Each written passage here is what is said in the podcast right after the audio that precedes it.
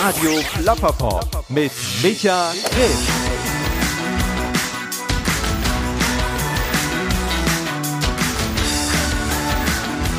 Hey, herzlich willkommen, schön, dass ihr einschaltet.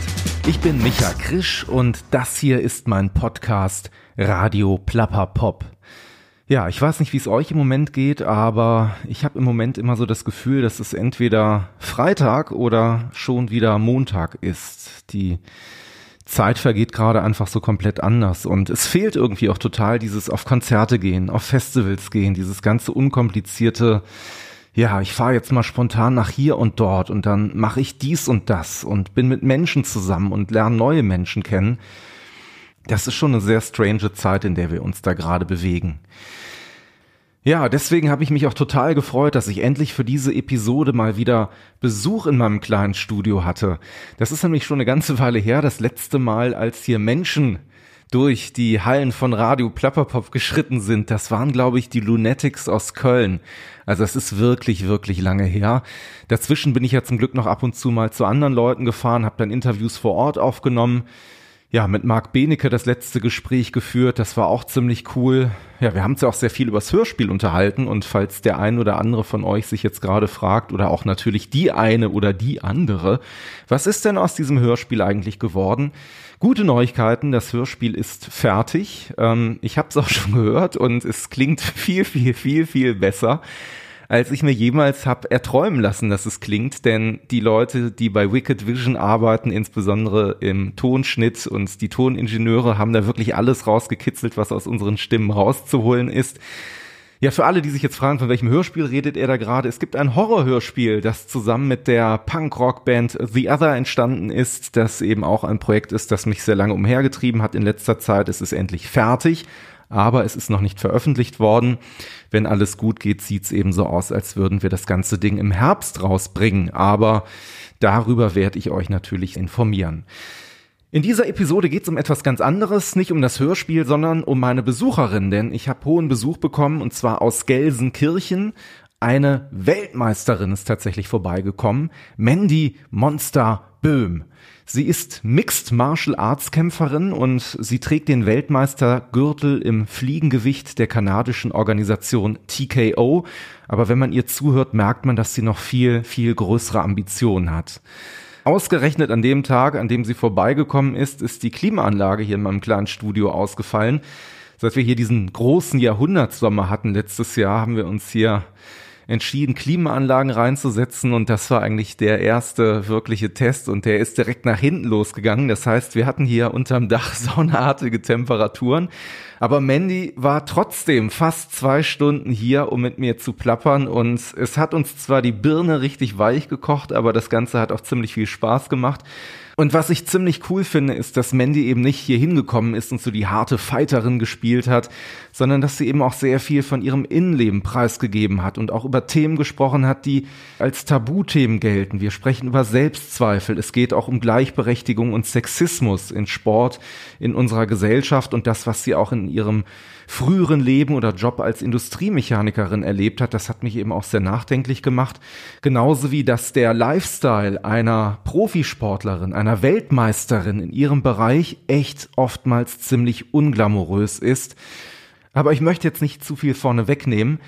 Alle wichtigen Links findet ihr wie immer in den Show Notes. Da findet ihr auch die Social Media Daten von Mandy Monster Böhm.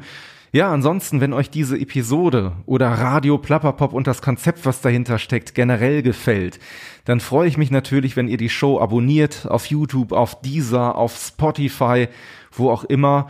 Ich freue mich natürlich auch über Bewertungen, insbesondere wenn sie gut ausfallen. Ihr könnt mir auch gerne eine E-Mail schreiben oder mich sonst irgendwie anpingen. Auch darüber freue ich mich sehr. Jetzt aber genug geredet und das Geplapper geht los. Ich wünsche euch viel Spaß mit Mandy Monster Böhm.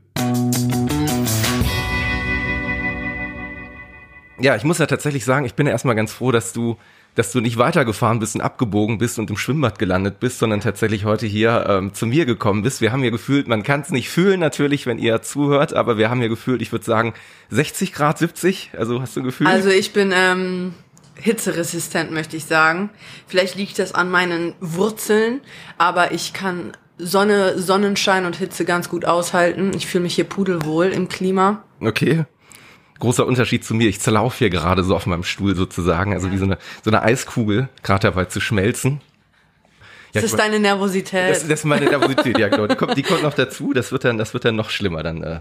Ich habe ja die ganze Zeit überlegt, wie ich dich vorstellen soll, weil viele Leute, die jetzt gerade reinhören, sich denken, hey, was sind das denn für sympathische Stimmen, die da gerade äh, laufen, beziehungsweise wer, wer spricht denn da gerade? Ich habe zuerst überlegt, ob ich so eine Michael Buffer-Ansage mache. Das ist ja nicht das wahrscheinlich, was du auch gewohnt bist, ne? Wenn du in den ja. kommst, irgendwie, dass die Leute dann sagen, Ladies and Gentlemen, from Gelsenkirchen, Germany. Man sagt ja eigentlich inzwischen the undefeated. Ja. Champion of the world. Ja, das klingt super. Und das Mandy! Monster! Boom. Ja, auf das Monster bestehe ich. Ja, also tatsächlich hätte ich dich, glaube ich, auch oberste Kriegsfürstin nennen Ach, dürfen, oder? Da hat sich jemand aber wirklich informiert. Ja, du darfst mich auch oberste Kriegsfürstin nennen. das, das, ist, das ist also tatsächlich ein Spitzname, den deine Kids dir gegeben haben oder den du dir selber mal irgendwann ausgesucht hast, oder? Ja, das ist total witzig. Ich komme ja aus dem Traditionellen, also aus dem Kung Fu und in der Regel nennen mich meine Schülerinnen nicht Mandy oder Coach, sondern ich bin die CJ, das ist die Lehrschwester. Mhm.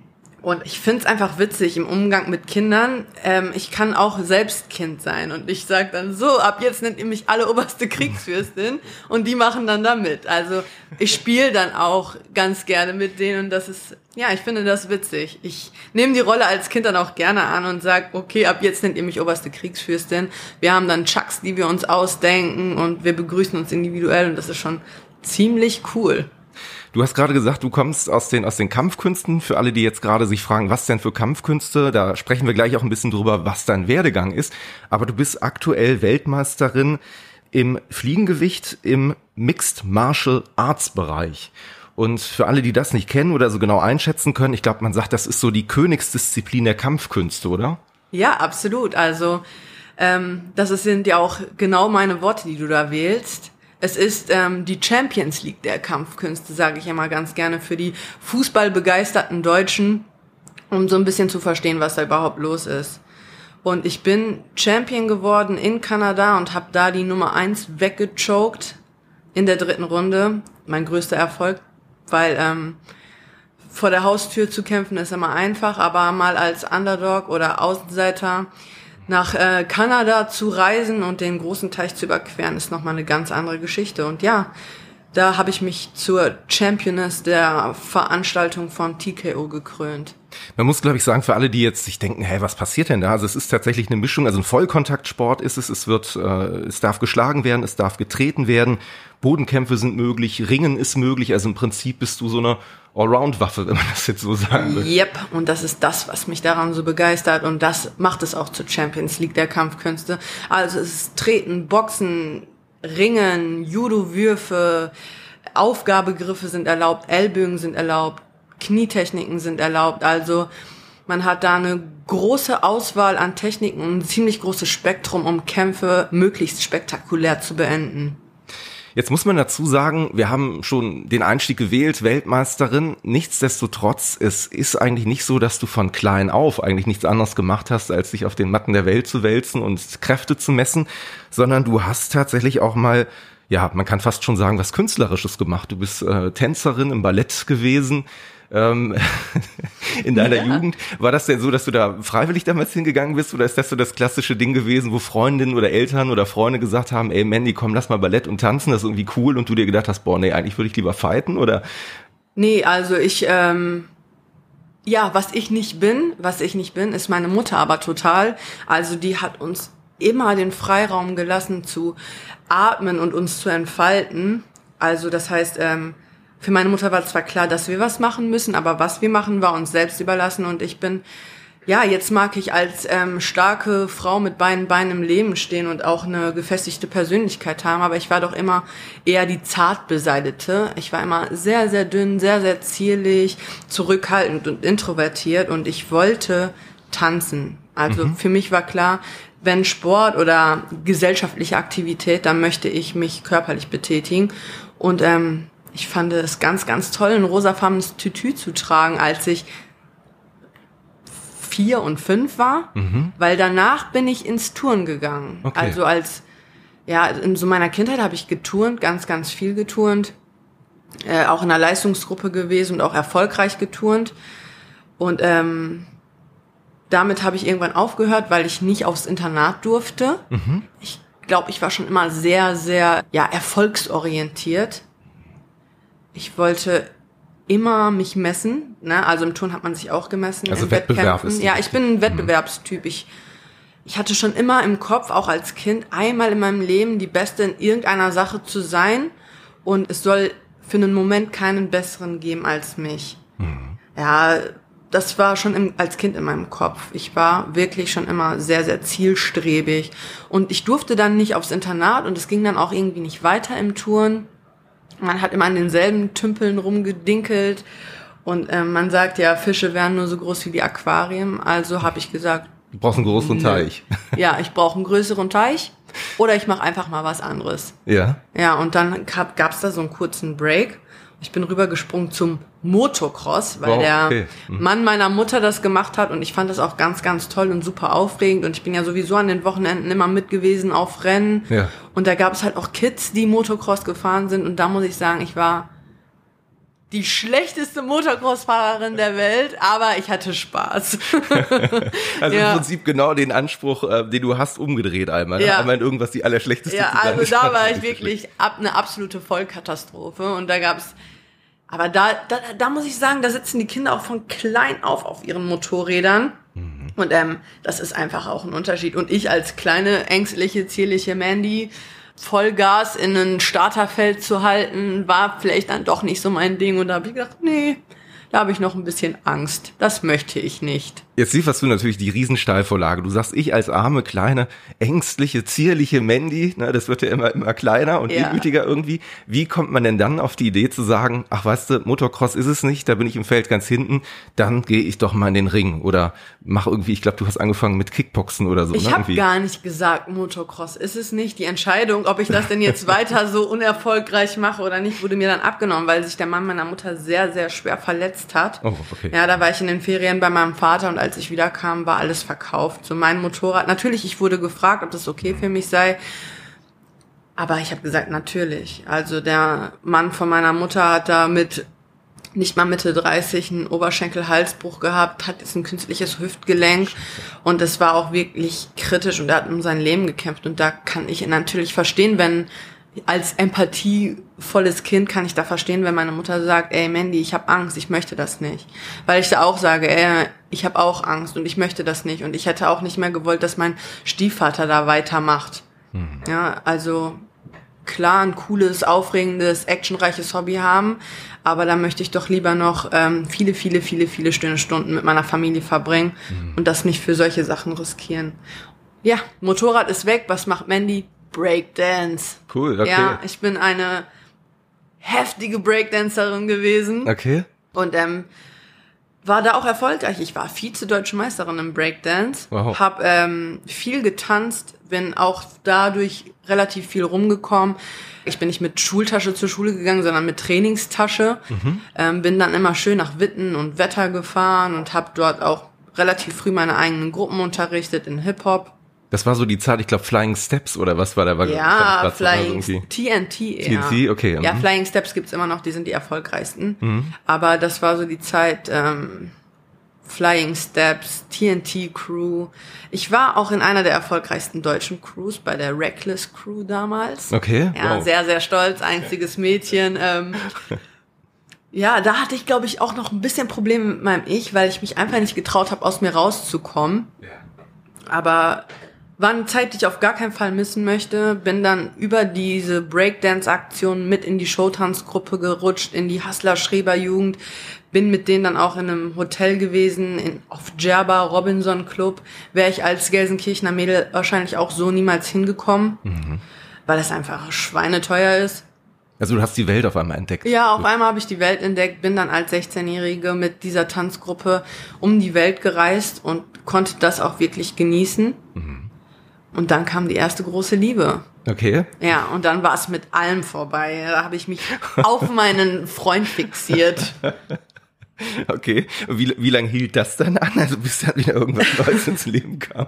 Ja, das ist ja, so wie das mit der ersten großen Liebe ist, ist dann, ähm, nach zwei Jahren war dann die Illusion auch ähm, der ich möchte den heiraten und für immer und ewig mit dem zusammenbleiben, war dann auch vorbei. Okay. Er hat mich verlassen, mein Herz war gebrochen und ich dachte mir, scheiße, was jetzt? Alles aufgegeben für die erste große Liebe, so dumm und blauäugig, wie man dann manchmal auch ist als junges Mädchen.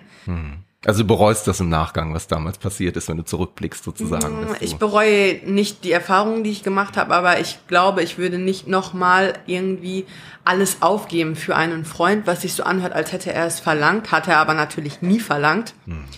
So wie man dann, ja, man macht Fehler und heute würde ich nie wieder das, was ich liebe, für jemanden, den ich auch liebe, aufgeben. Wir sind jetzt gerade in deinem Lebenslauf stehen geblieben, 16, 17, 18, so in dem Genau. Alter irgendwo. Also wenn ich mal ehrlich sein soll, das ist wahrscheinlich ein Alter, du sagtest gerade, ja, die ganzen Kids mit den Motocross-Maschinen, die sitzen da irgendwie drauf, seit die drei und vier sind irgendwie. Ja. Ne? Du hast auch relativ früh mit anderen Sachen angefangen. Also bist du recht spät eigentlich auch zu, zu Kampfkünsten oder so gekommen? Oder ist das Ja. das Alter, wo man sagt, naja, mit 18? Nee, das ist ja auch der Grund. Ich kam dann, ähm, ja, ich war 18, 19 und dann denkt man sich so, ja, toll. Äh, Das Leben ist ein Trümmerhaufen und ich will auch eigentlich gar nicht mehr weiterleben. Oh Gott. Wie kann ich ohne diesen Menschen noch weiterleben? Nein. Ja. Ja, und da ich halt der Wettkampftyp bin, ich möchte sportlichen Wettkampf, ich bin absolut nicht der Breitensportler. Also so ein Zumba-Kurs, also Zumba ist cool, aber so ein Zumba-Kurs im Fitnessstudio, das wäre ja gar nichts für Das mich. würde ich nicht fordern, ja. Nee, fordern, also fordern wahrscheinlich schon so, aber das, ähm, keine Ahnung, da fehlt mir das Ziel und der Fokus. Und da habe ich gesagt, ja, was machst du denn jetzt? Für alle Sportarten bist du da schon zu alt. Und da habe ich gesagt, okay, na, ich möchte vielleicht auch meinen Ex-Freund ein bisschen beeindrucken. Okay. Ich mache Kampfsport. Okay. Ne? Nein, also das ist ein Wettkampfsport und da ist man, wo man überall zu ähm, alt ist, ist man dann im Kampfkunst, in der Kampfkunst genau im richtigen Alter, weil Vollkontakt fängt mit 18 an, alles ohne Schutzausrüstung und im MMA sowieso. Und dann dachte ich mir so, ja, okay, Mandy, jetzt bist du Mixed Martial Arts Kämpferin. Gesagt, getan. Gesagt, getan. Also was ich so spannend finde, ist, wir sind ja immer noch zwischendurch stehen geblieben vor fünf Minuten oder so bei der, bei der kleinen, zierlichen, ängstlichen Mandy, die auf einmal irgendwo sich im Kopf einen, Switch gemacht hat und gesagt hat, so, jetzt ist Schluss damit, ähm, weil ich meine, wenn du sagst, du hast Angst vor Verletzungen, auch im Motocross, das ist ein gefährlicher Sport oder so. Also ich will jetzt nicht sagen, dass, äh, also Mixed Martial Arts ist ja auch nicht ganz ungefährlich, nehme ich an. Ne? Also da kann natürlich was passieren und Der Unterschied ist, glaube ich, zu einem 30 Mann starken Starterfeld, ist, dass ähm, mir was passieren kann, unabhängig davon, ob ich ähm, die Kontrolle verliere oder nicht. Das heißt, es kann sein, dass jemand anderes unachtsam ist und mich überm Haufen fährt oder auf mich draufspringt nach einem Sprung. Also äh, es ist so ein bisschen die Kontrolle-Sache. Ich, ähm, ich habe das gar nicht in der Hand, ob was passiert oder nicht. Das ist das, was mir Angst gemacht hat als junges Mädchen. Ich glaube, ich war so zwölf, als ich ähm, aktiv Rennen gefahren bin oder 13. Und ähm, das ist das, was mir Angst macht. Und ich bin ähm, im Leben ist es immer you versus you.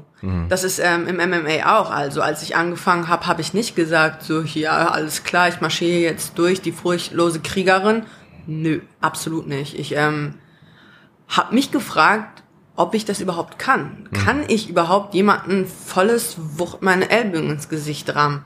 Und natürlich gibt es Sparringseinheiten, aber ob du ein Kämpfer bist oder nicht, das stellt sich erst im Ring raus. Also das weißt du vorher nicht. Es gibt Trainingsweltmeister, die sind im Training die Besten und ähm, schlagen jeden und treffen dich, aber die sind dann total gehemmt und blockiert, wenn's du gegen den anderen heißt. Ist das eine Lernsache, also eine psychologische Lernsache, wo man sagt, wenn ich lange genug, hart genug gegen eine Wand geschlagen habe und ein paar Sparingskämpfe gemacht habe, dann fällt es mir eben nicht schwer durchzuziehen? Oder wie war das erste Mal, als du dann wirklich in einem echten Kampf bist und dann ähm, jemand ja vor dir steht und du hämmerst da, ihr habt ja so kleine Handschuhe, Ja. das, das, das zischt ja richtig, wenn die Dinger auf die Uhr an dir Ja, das fliegen. knallt ne? ordentlich, ne? Also wenn man das mal so vergleicht, du hast als MMA-Kämpfer offene Handschuhe, Ja. dass man greifen und ringen kann. Und als Boxer hast du dann diesen geschlossenen Boxhandschuh, den klassischen, den auch jeder kennt. Und ähm, da hast du im Wettkampfmodus 10 Unzen und als MMA-Kämpfer hast du dann plötzlich nur noch vier auf den Fäusten. Ist auf jeden Fall ein heftiger Unterschied. Ich muss sagen, ich habe auch mit dem Kickboxen angefangen. Mhm. Also nicht das klassische Kickboxen, wo nur Kicks ab Hüfte aufwärts erlaubt sind, sondern dieses Thai-Boxen K1-Reglement Mhm. mit Low-Kicks und einem Knie im Clinch. Ein Knie ist allerdings nur erlaubt beim K1, nicht so wie beim Muay Thai, wo halt auch Ellbogentechniken erlaubt sind und viele Aktionen im Clinch. Und ähm, da habe ich schon gemerkt, yo, Du hast erstens Nehmerqualitäten und zweitens kannst du auch richtig gut draufprügeln wie ein LKW-Fahrer. Da äh, meine ersten Kämpfe, die habe ich mit wenig Technik und viel Herz gemacht. Okay. Aber ähm, im Ring wusste ich, alles klar, du bist eine Kriegerin. Ich wusste das auch schon, oder ich habe das auch schon vorher so eingeschätzt, weil ich einfach auch eine Kriegerin im Leben bin. Ich bin jemand, der sich nicht unterkriegen lässt. Ich bin jemand, der nicht aufgibt. Also ich kann sehr, sehr gut aus ähm, Niederlagen wieder aufstehen oder ich habe eine hohe Toleranz dazu, ähm, Rückschläge wegzustecken, weil ich glaube, dass das ist das, was einen erfolgreich macht. Ja, wenn man im Leben immer so geradeaus durchgeht, ohne dass einem Hindernisse im, in den Weg gestellt werden, dann wächst man nicht. Dann wächst man nicht in seiner Persönlichkeit und auch nicht in seiner Stärke. Also es ist meine Theorie, das mag sein, dass viele Leute das anders sehen, aber ich war mir sicher, ich bin eine Kämpferin. Und das hast du ja tatsächlich letzten Endes jetzt auch unter Beweis gestellt. Du bist Weltmeisterin. Wir sprechen auch gleich darüber, wie dieser Kampf abgelaufen ist, wie der Weg so weitergeht. Für alle, die jetzt gerade reinhören und sich denken, hey, stehen die zwei im Zug? Nein, wir haben eben hier die Klimaanlage direkt äh, ja angemacht, damit wir hier in diesem kleinen Dachgeschoss-Atelier, in dem ich sitze, jetzt die 80 Grad Marke nicht gleich knacken, weil die 70 haben wir gerade knapp überschritten. Also es ist hier sehr heiß und sehr warm. Und Mandy Monster Böhm ist heute bei mir und das freut mich sehr. Du hast eben gesagt, Kickboxen war für dich auch ein Thema. Wenn ich jetzt zurückrechne, wir sind so ein bisschen im ähnlichen Alter. Ich bin einen Ticken älter als du, aber ich kann mich dran erinnern, es gab damals äh, so Persönlichkeiten auch im Sport, im, in Deutschland vor allem. Ich denke da an Regina Halmich im Boxen oder an Dr. Christine Theis, die ja auch äh, Kickbox-Weltmeisterin, glaube ich, war. Waren das für dich so Role Models, wo du gesagt hast, boah, die finde ich Hammer, das will ich auch? Oder du schüttelst den Kopf? Nope, also keine einzige Sekunde habe ich daran, äh, ich will nicht sagen verschwendet, aber ich war nie diejenige, die auf andere geguckt hat. So, wenn ich sage, jemand war mein Role Model, weil ich auf die Idee gekommen bin, ähm, in ein Oktagon zu steigen und mich ähm, dort zu prügeln, dann kann ich sagen, mein Role Model war dann zu der Zeit Tito Ortiz oder Wanderlei Okay. Silva, ne? Also die richtig harten Jungs. Für mich war aber von Anfang an auch klar, ich möchte nicht dahin gehen und technisch schön nach Punkten gewinnen. Also ich bin sehr technisch und ich bin auch, ähm, glaube ich, eine der wenigen Sportler, die ein gutes Distanzgefühl haben. Kennt man viel aus dem Boxen. Aber ich möchte niemanden zu nahe treten, aber viele Mädels kennen halt nur Eingang und das ist der Vorwärtsgang. Zu den Kämpferinnen gehöre ich nicht, aber ich von mir, meiner Seite aus war von Anfang an klar, ich will brutal gewinnen. Ich möchte jemand sein, den die Zuschauer sehen wollen. Ich möchte es blutig und ich möchte es schnell beenden. Also du bist eine Knockouterin, könnte man. Also ich bin leider keine Knockouterin, aber ich arbeite daran. Aber ähm, ich bin in der Lage, Leute auf den Boden zu holen. Ich finde, Ground and Pound war das, was mich am Anfang total fasziniert hat. Ne? Also es ist auch das, was ähm, es von vielen anderen Sportarten unterscheidet oder auch von dieser Hemmschwelle, die wir in dieser Gesellschaft anerzogen bekommen. Ich glaube erstmal, Gewalt ist etwas, was tief in uns verankert ist. das ist sehr archaisch. Ja, also, aber dieses ähm, auch, ja, ich bin ja schon immer ein Rebell gewesen, obwohl ich so zart beseitet bin. ähm, so gegen dieses Klischee oder gegen diese Grenze zu verstoßen, jemanden zu schlagen, der am Boden liegt, ist, ähm, da musste ich auch sagen, kann ich das überhaupt? Jemanden volles Fund ins Gesicht schmettern, der da gerade unten liegt und eigentlich oder augenscheinlich in der ähm, schlechteren Position ist. Wenn wir so nachdenken, dann sagt man so, ja, man schlägt niemanden, der am Boden liegt. Puh, ich wusste das nicht bis zu dem Kampf Böhm versus Redegeld. Das war dein erster Kampf oder? Also, Äh, das war so, das waren so meine ersten Schritte im MMA. Okay. mhm. Ja, und ähm, ich wusste, sie ist eine starke Strikerin. Das war auch ein Gegnerwechsel äh, relativ kurz vor Kampf, weil meine ursprüngliche Gegnerin sich verletzt hätte, hatte. Und ähm, ich habe zweimal schon gegen sie gekämpft. Einmal im Kickboxen, da hat sie mich mit einem technischen K.O. in der dritten Runde besiegt. Okay. Sie ist eine starke Boxerin, hat dann auch ihr Metier gewechselt und ist ins, Kicksbo ins Kicks Kicksboxen gegangen, ins Kickboxen gegangen.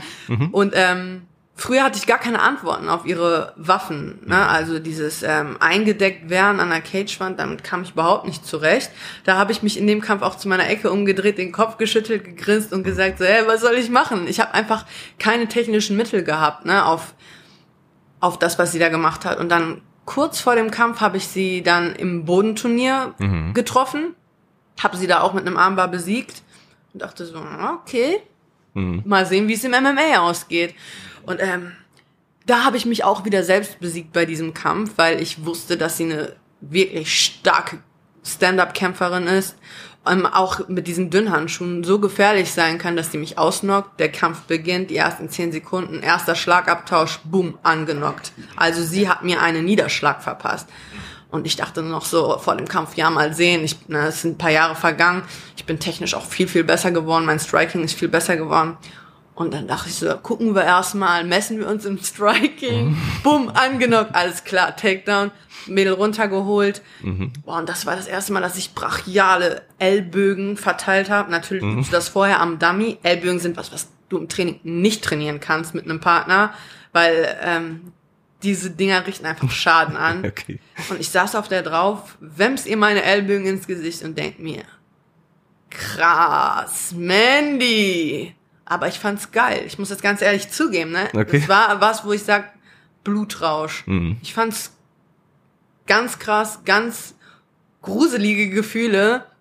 Aber dann habe ich sie auch in der ersten Runde mit diesem heftigen Ground and Pound besiegt und habe gesagt, yo, geil, das ist, was ich wollte. Und das fühlt sich auch genauso an, wie ich es wollte. Und ja, das ist mein Weg. Das hat mich total bestärkt.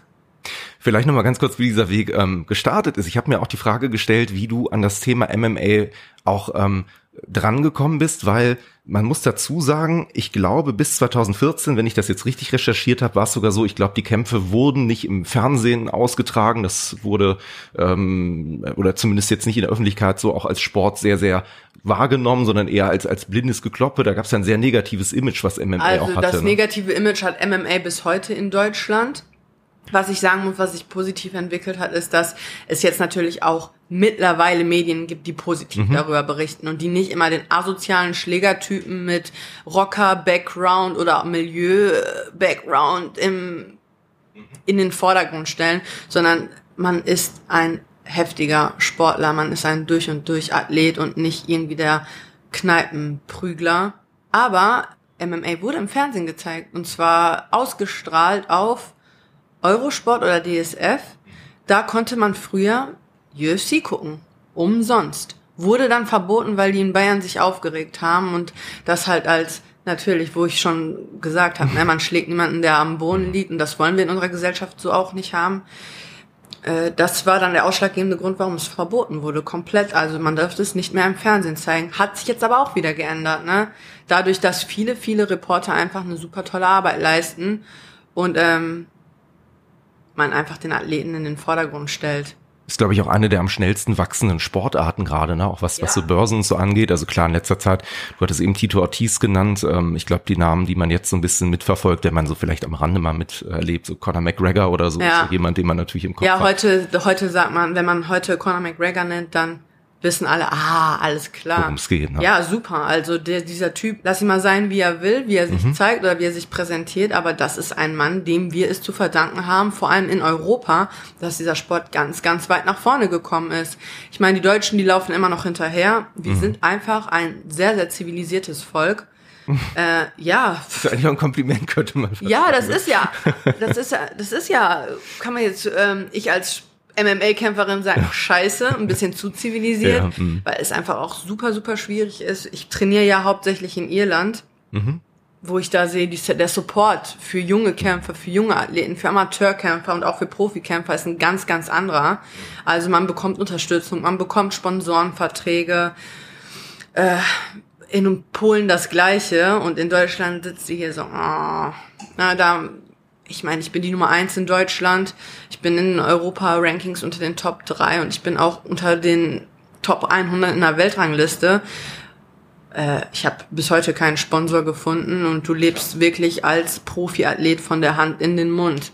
Also entweder du gehst den Weg oder du gehst den nicht. Und da kommt man dann irgendwann an den Punkt, wo man sich entscheiden muss. Weil normales Berufsleben auf so einem Level funktioniert nicht. Also das ist, ja, Conor McGregor, einer meiner Trainingspartner. Da wollte ich gleich auch drauf zu sprechen kommen, weil äh, bevor wir das aber machen, ich sehe gerade, du hältst dein Glas so wunderbar in den Händen. Hier bei den Temperaturen äh, läuft die Flüssigkeit natürlich ein bisschen schneller. Ne? Vergiss nicht zu trinken. Wäre jetzt ein bisschen schade, wenn du hier gleich einen Blackout bekommst, nicht wegen wegen einem wegen einem Schlag oder dergleichen, sondern weil einfach ein Hitzeschlag hier auf dich drauf gekommen ist. Das muss ja auch nicht sein.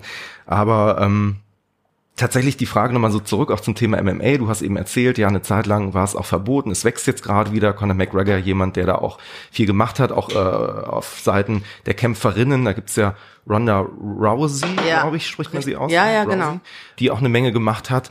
Wo hast du denn eigentlich dein erstes Gym hier in Deutschland gefunden, wo du es trainieren konntest? Das war eine Frage, die ich mir gestellt habe. Gab's das in Gelsenkirchen? Oder? Gelsenkirchen, Jawohl. ja, auf jeden Fall. Also Gelsenkirchen-Erle, da bin ich als allererstes aufgeschlagen und war da auch ganz, ganz lange, zehn Jahre wow. ähm, war ich in diesem Gym. Und dann ähm, kommt man halt irgendwann an die Grenzen so der Kapazität, weil der Sport in Deutschland einfach nicht so weit ist. Muss ich ganz klar sagen. Also ich habe den Vergleich mittlerweile, weil ich einfach unterwegs bin. Ich komme rum. Ich war in Island mit meinem Team. Okay wow, ganz anderes Niveau, ganz andere Technik, auch ganz anderes Techniklevel, ganz andere Ernsthaftigkeit, mit der an das Thema gegangen wird. Äh, in Deutschland sind wir da leider meistens, bis auf ein paar Ausnahmen in Deutschland, noch in den 90er, 80er Jahren hängen geblieben, wo ein Coach meint, er könnte seinen Schülern alles beibringen. Okay. Von Ringen, von Grappling, von Boxen und Kickboxen, was in meinen Augen auch nochmal zwei komplett unterschiedliche Disziplinen sind. Ne? Mhm ja, schwierig, weil je weiter du nach vorne gehst, desto stärker werden die Gegner. Und ähm, wenn deine Trainer da Ego-Probleme haben, um loszulassen und dich auch in die Welt zu schicken, dann wirst du unter Umständen ganz, ganz übel verprügelt. Mhm. Ne, also ich vorher dachte ich auch mal so, nee, bevor ich dann aus meiner eigenen Komfortzone gegangen bin, habe ich meinem Team auch total vertraut. Und dann dachte ich mir so, puh, gut, dass du gewechselt bist, Mandy. Ja, ist natürlich immer so eine Sache im Kampfsport mit Loyalität, bla bla bla, okay. dies, das, alles drum und dran. Aber ich sag den Leuten, die einen Traum verfolgen und ein Ziel verfolgen, so, ey, Leute, Loyalität, alles schön und gut so, aber man muss auch realistisch bleiben. Wenn du Profi sein möchtest, wenn das dein Weg ist, wenn das dein Ziel ist, geh ins Ausland. Geh nach Irland, wenn du nicht in die Staaten möchtest. Geh nach Frankreich zu äh, eins der größten renommierten Gyms in Europa. Ne? Da gibt es einfach auch zwei Gyms, die mir, ah ja, okay, haben wir vielleicht noch Schweden, wo du hingehen kannst, ins All-Star-Team, dann hast du in Frankreich MMA Factory mhm. und dann hast du halt das Straight Blast Gym in Irland. Mhm. Da wollte ich gleich, ja, genau. Und ähm, mhm. Leute, wollt ihr das professionell machen? Wollt ihr auch gegen internationale Kämpfer irgendwie erfolgreich an den Start gehen, dann habt ihr keine andere Wahl, außer aus eurer Komfortzone rauszugehen. Geht ähm, vielleicht noch ins UFD-Gym in Deutschland oder zu ähm, MMA Spirit, aber dann hört es in Deutschland halt auch schon wieder auf. Ich glaube, das eine schließt ja das andere auch nicht aus. Du kannst ja durchaus trotzdem ja. dankbar und loyal sein und sagen, ich habe hier eine tolle Zeit gehabt, ich habe viel gelernt, aber irgendwann gibt es einfach so einen Punkt, wo man sagt, hier geht's nicht weiter. Ja. Genau wie du sagst, wenn du Profi sein willst, setzt man sich eben mit den Leuten zusammen, die das Ganze vielleicht nochmal irgendwie next level bringen auf können. Auf jeden Fall. Also ich habe ähm, ganz, ganz lange auf meinem Level stagniert, mhm. wo ich gesagt habe, hm, irgendwie geht's nicht vor und auch nicht zurück.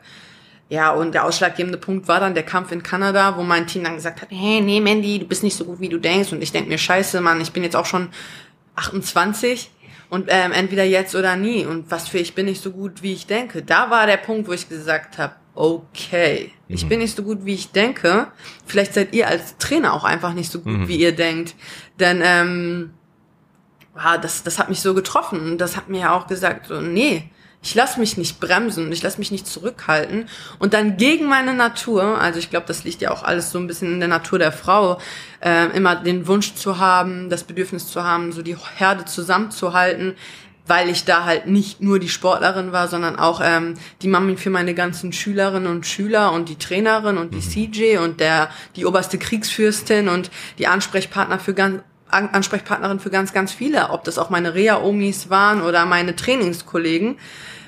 Da habe ich aber gesagt, ey, Mandy, jetzt oder nie, das ist dein Traum. Mhm. Ähm, und applaudiert wird auch erst, wenn man wirklich über sie gekämpft hat. Vorher immer so, ja, vor der eigenen Haustür, Fallobst, Gegnerin ausgesucht, Komfortzone. Ja. ja. Boah, da dachte ich mir so, ne. Und da habe ich zu meinem Trainer gesagt, pass mal auf, entweder du kommst jetzt mit mir und wir gehen den Weg zusammen, oder ich gehe alleine. Ja, hat keiner mit gerechnet, aber die Mandy, die immer darauf aus war und geguckt hat, dass es allen gut geht, hat gesagt, nee, nee, nee, meine Träume lasse ich mir nicht klauen. Und dann habe ich meine sieben Sachen genommen und bin gegangen. Krass. Ja, und ähm, das war ein wahnsinnig großer Schritt für mich, weil ich bin auch so ein kleiner Monk und ich mag es gerne in meiner gewohnten Umgebung zu sein und ich ja. liebe meine Struktur, aber da habe ich gesagt, ne, geh, ich habe mir das gerade vorgestellt, was du auch sagst. Du sagst äh, im Ruhrpott, ne, wir halten zusammen, Gelsenkirchen. Ja. Du hast wahrscheinlich deine Fanbase da, wenn du in den Ring stehst. Ne, es ist laut, die peitschen dich nach vorne. Du bist wahrscheinlich auch der, der Liebling der Massen irgendwie. Voll, ja. So, und jetzt kommst du nach Kanada. Da kennt dich wahrscheinlich niemand. Du bist vielleicht sogar äh, nicht nur die Außenseiterin, sondern auch irgendwie die Böse, die uns den Titel hier wegnehmen Ganz möchte. Klar, ne? ich bin nicht dahin geflogen. Also die haben mich nicht geholt, damit ich mit dem Gürtel nach Hause gehe. Eben. Auf gar keinen Fall. Also es ist so Wahnsinn. Ich bin wirklich ähm, so in Deutschland, ich bin sehr, sehr bekannt, aber ich habe die deutsche MMA-Szene auch mit aufgebaut. Ne? Ich bin seit Babyschuhen dabei, ich ähm, habe mitorganisiert. Ne? Das, wenn du dir das größte Event in Deutschland anguckst, da habe ich nicht gerade wenig zu beigetragen, dass es das ist, was es heute ist. So, ich habe angefangen, Plakate überall aufzukleben. So hat das alles angefangen. Ich habe Plakate aufgeklebt, Tickets verkauft. Mhm. Ähm, wir haben uns Matcher ausgedacht, was gut passen würde. Ich ähm, habe mir Hallen angeguckt. Wir haben mit ähm, Sponsoren geredet. Also was so die größte Veranstaltung in Deutschland angeht, da bin ich ähm, wirklich ganz, ganz lange super aktiv gewesen und habe aktiv mitgeholfen, diese Szene und diese Bühne aufzubauen, die wir jetzt haben. Und ähm, die Leute kennen mich, ne? Von Frankfurt nach Düsseldorf, nach Gelsenkirchen über Bayern. Wer MMA kennt, der müsste mich eigentlich auch kennen. Also auf jeden Fall, wenn du ein Insider bist. Und na klar, wenn die Hallen voll sind, dann sind Leute aus ganz Deutschland da. Und wenn du dann reinkommst, erstmal, ich habe eine eigene riesengroße Fanbase und wenn ich dann in Castrop Rauxel gekämpft habe oder in Düsseldorf oder in Köln, da ist auch jeder Einzelne mitgekommen. Mhm. Und dann hast du halt noch die Leute, die dich einfach kennen von der Zeit, wo du noch viel, viel Organisatorisches gemacht hast und dann rasten die Leute aus. So, die Halle ist super laut, da kommen auch nicht viele dran in Deutschland, ne, was so die Crowd angeht. Wieder ein Dankeschön geht raus an meine Crowd, an meine Fans, an meine Freunde, an meine Fake Friends natürlich auch und alle, die gesagt haben, ich schaff das nicht. Danke. Also ihr tragt viel dazu bei, dass ich da bin, wo ich bin. Und wie war das dann jetzt, wenn du in Kanada bist? Ja, da gab es diese, diese ganze ey, Basis boah. eben nicht. Und ich meine, du kämpfst ja dann nicht nur gegen deine Gegnerin, sondern du hast ja wahrscheinlich Kämpfst auch noch gegen alles, gegen alles den ne? Jetlag, gegen alles. Ja. ne? Also das war auch der erste Kampf, den ich dann halt mit John Kavanagh in meiner Ecke gemacht habe. Und ich saß dann vorher mit dem am Tisch und ähm, Man muss dazu sagen, vielleicht, das ist, glaube ich, auch der Trainer von, Von Conor McGregor. McGregor. Ne? Also muss man natürlich auch dazu sagen, ne? für alle, die es Ja. wissen. Das ist ja, ist ja krass, ja, was da so das passiert. war auch krass, ne? Ich bin gewechselt Mhm. In ein Team. Ich, ich war da vorher schon mal für zwei Wochen, habe da wohl anscheinend auch bleibenden Eindruck hinterlassen. Mhm. Ähm, dann bin ich gewechselt und ich wusste nicht, ob mich da irgendjemand unterstützt, weil das liebe ich auch an dem Sport, der ist einfach so verdammt ehrlich. Du kannst ja nicht schleimen, du kannst nicht Leuten, entschuldigt meine Wortwahl, in den Arsch kriechen Mhm. und bekommst dann deine Aufmerksamkeit. Und erst recht nicht in so einem Gym, ne? Da, ich stehe da mit Leuten wie Conor McGregor, wie einem ähm, James Gallagher oder einer Sinead Kavanagh auf der Matte, die alle schon viel, viel erfolgreicher sind als ich, die bei den größten Organisationen der Welt kämpfen, wie Bellator und der UFC.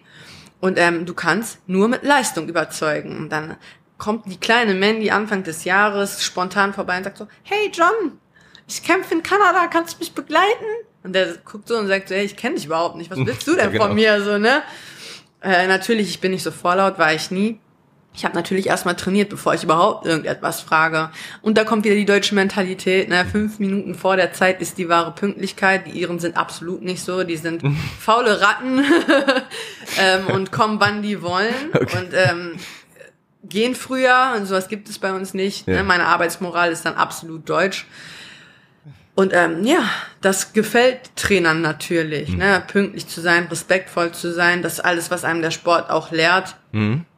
Ja, und ähm, ich konnte überzeugen mit meiner Leistung. Also John Kavanagh ist dann tatsächlich mit mir nach Kanada geflogen, was keine Selbstverständlichkeit ist, denn John kommt nicht mit jedem überall hin mit, was mich auch total ehrt und nochmal motiviert und auch auszeichnet als Athleten. Yo. Und Mandy, wie besiegst du die heute? Morgen. Ich so, ja, dritte Runde Rear Naked Choke. Ich mache immer eine Prognose. Mhm. Viele meinen dann vielleicht, das ist irgendwie arrogant oder so, aber wenn du kein, wenn du nicht visualisieren kannst, wie du deinen Gegner besiegst, dann besiegst du ihn auch nicht. So, wenn du denkst, du verlierst, geh nicht in den Ring, weil dann verlierst du. Mhm. Ja, dann ähm, ich komme rein, absoluter Jetlag. John sagt, nee, du schlägst in der zweiten Runde. Mhm. Mhm, alles klar. Ich einen absoluten Jetlag. Diät ist auch nicht optimal verlaufen. Dann Gewicht gecuttet, bisschen zu viel. Du musst ja 56,7 on point bringen bei einem okay. Titelfight. Mhm. Normalerweise hast du 500 Gramm Toleranz. Ja, Weightcut nicht optimal gelaufen, zu viel gecuttet und wirklich hier alle, die, die Grammanzahl ist nachher entscheidend, wie gut du wieder auflädst. Also gecuttet heißt wirklich so eine Extremdiät kurz vor, vor dem Also Wiegen, ich habe ja, das Problem war, der Kampf wurde ein paar Mal verschoben, okay. nach hinten mhm. verschoben, weil die gute Dame sich verletzt hatte. Und dann wurde er verschoben und ich war seit Januar in der Vorbereitung, habe an Ende Mai gekämpft mhm. und du kannst deinen Peak nicht so lange halten als Sportler, ne? Dann fängt's an, du kommst ins Übertraining. Klar. Mhm. Und der wurde halt zweimal verschoben und ich bin von einer Vorbereitung in die nächste gegangen, bin halt super im Übertraining gewesen, habe schon total lange Diät gemacht. Ich bin nämlich kein Fan von großen Weight Cuts, also vom Wassercutten und ähm, habe dann auch mein Gewicht gehalten die ganze Zeit auf einer Diät gewesen, viel zu wenig Kohlenhydrate gehabt. Natürlich bekommst du nicht den Support wie ein Profi von der ersten Sekunde an. Du musst dich erstmal selbst durchschlagen.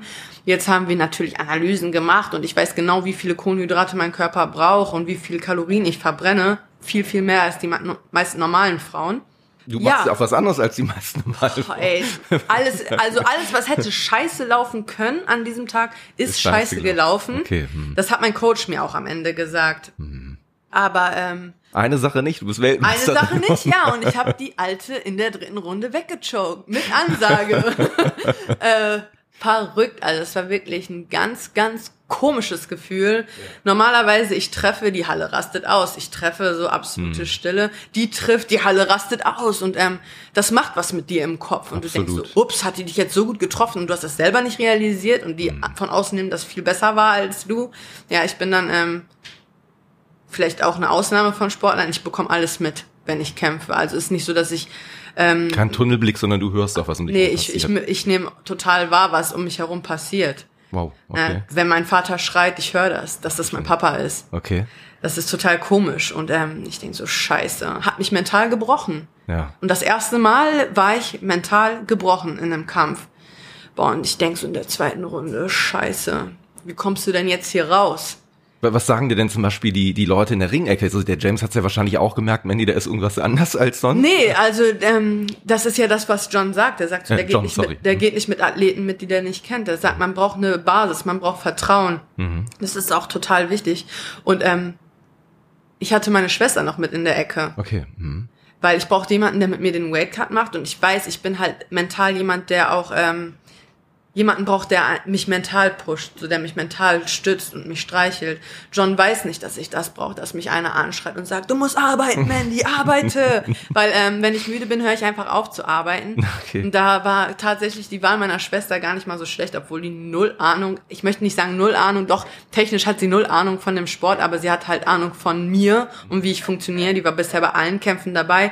Ich habe immer gesagt, nee, du cornerst mich nie, aber dann kam es halt so, dass die mich gecornert hat. und ähm, ja, war so seltsam. Also John sagte, es ist alles gut gelaufen und äh, ich hatte das Gefühl aber in mir nicht, dass alles gut läuft. Das, mhm. das hat mir nicht gepasst, das war nicht stimmig. Ich war so müde nach der zweiten Runde, dass ich dachte, scheiße, wie willst du das überleben, Mandy? Das schaffst du nicht. Also das erste Mal, normalerweise habe ich eine Sag-Ja-Einstellung und ähm, da habe ich zu mir selber gesagt, nein, Mandy, nein, das schaffst du nicht. Und äh, das war so seltsam. Also das war eine ganz, ganz. Normalerweise heißt es Win or Learn, aber ich habe gewonnen und gelernt an diesem Tag. Also super, super krank, als ich das Mädchen ausgechoked habe. Die Halle war mucksmäuschenstill. Oh Mann. Und ich habe auch auf der Uhr, oh, ich, ich war auf ihrem Rücken, ich bin auf ihren Rücken geklettert und ich guck auf die Uhr und ich denk so, zwei Minuten und 42 Sekunden. Mhm. Jetzt oder nie, Mandy. Wenn du sie jetzt nicht besiegst, dann hast du diesen Kampf verloren. Ja, und ähm, mein alter Trainer hat immer gesagt, Mandy, wenn du jemanden daraus entkommen lässt, ne, du bist dann in einer Position, du Ja. darfst den nicht entkommen lassen daraus, Ja. Ne, dann da war er auf einmal dann in meinem Kopf und da habe ich gesagt, ne Mandy, du darfst jetzt nicht entkommen, lassen. Alles klar. Und ich war so müde, ich war einfach so todmüde, obwohl ich so mich so gut vorbereitet habe, im Training keine Probleme gehabt, die fünf Runden zu gehen, aber das waren halt die anderen Faktoren, die man manchmal einfach nicht beeinflussen kann. Boah, und dann dachte ich mir so, diese zwei Minuten, du arbeitest jetzt. Und meine Schwester sagt, Schlag, Schlag. Und mein Trainer hat mich gecornert, wie ferngesteuert. Ja, das hat dann echt gut geklappt. Und dann haben wir die besiegt. Und ich war so unendlich stolz und glücklich.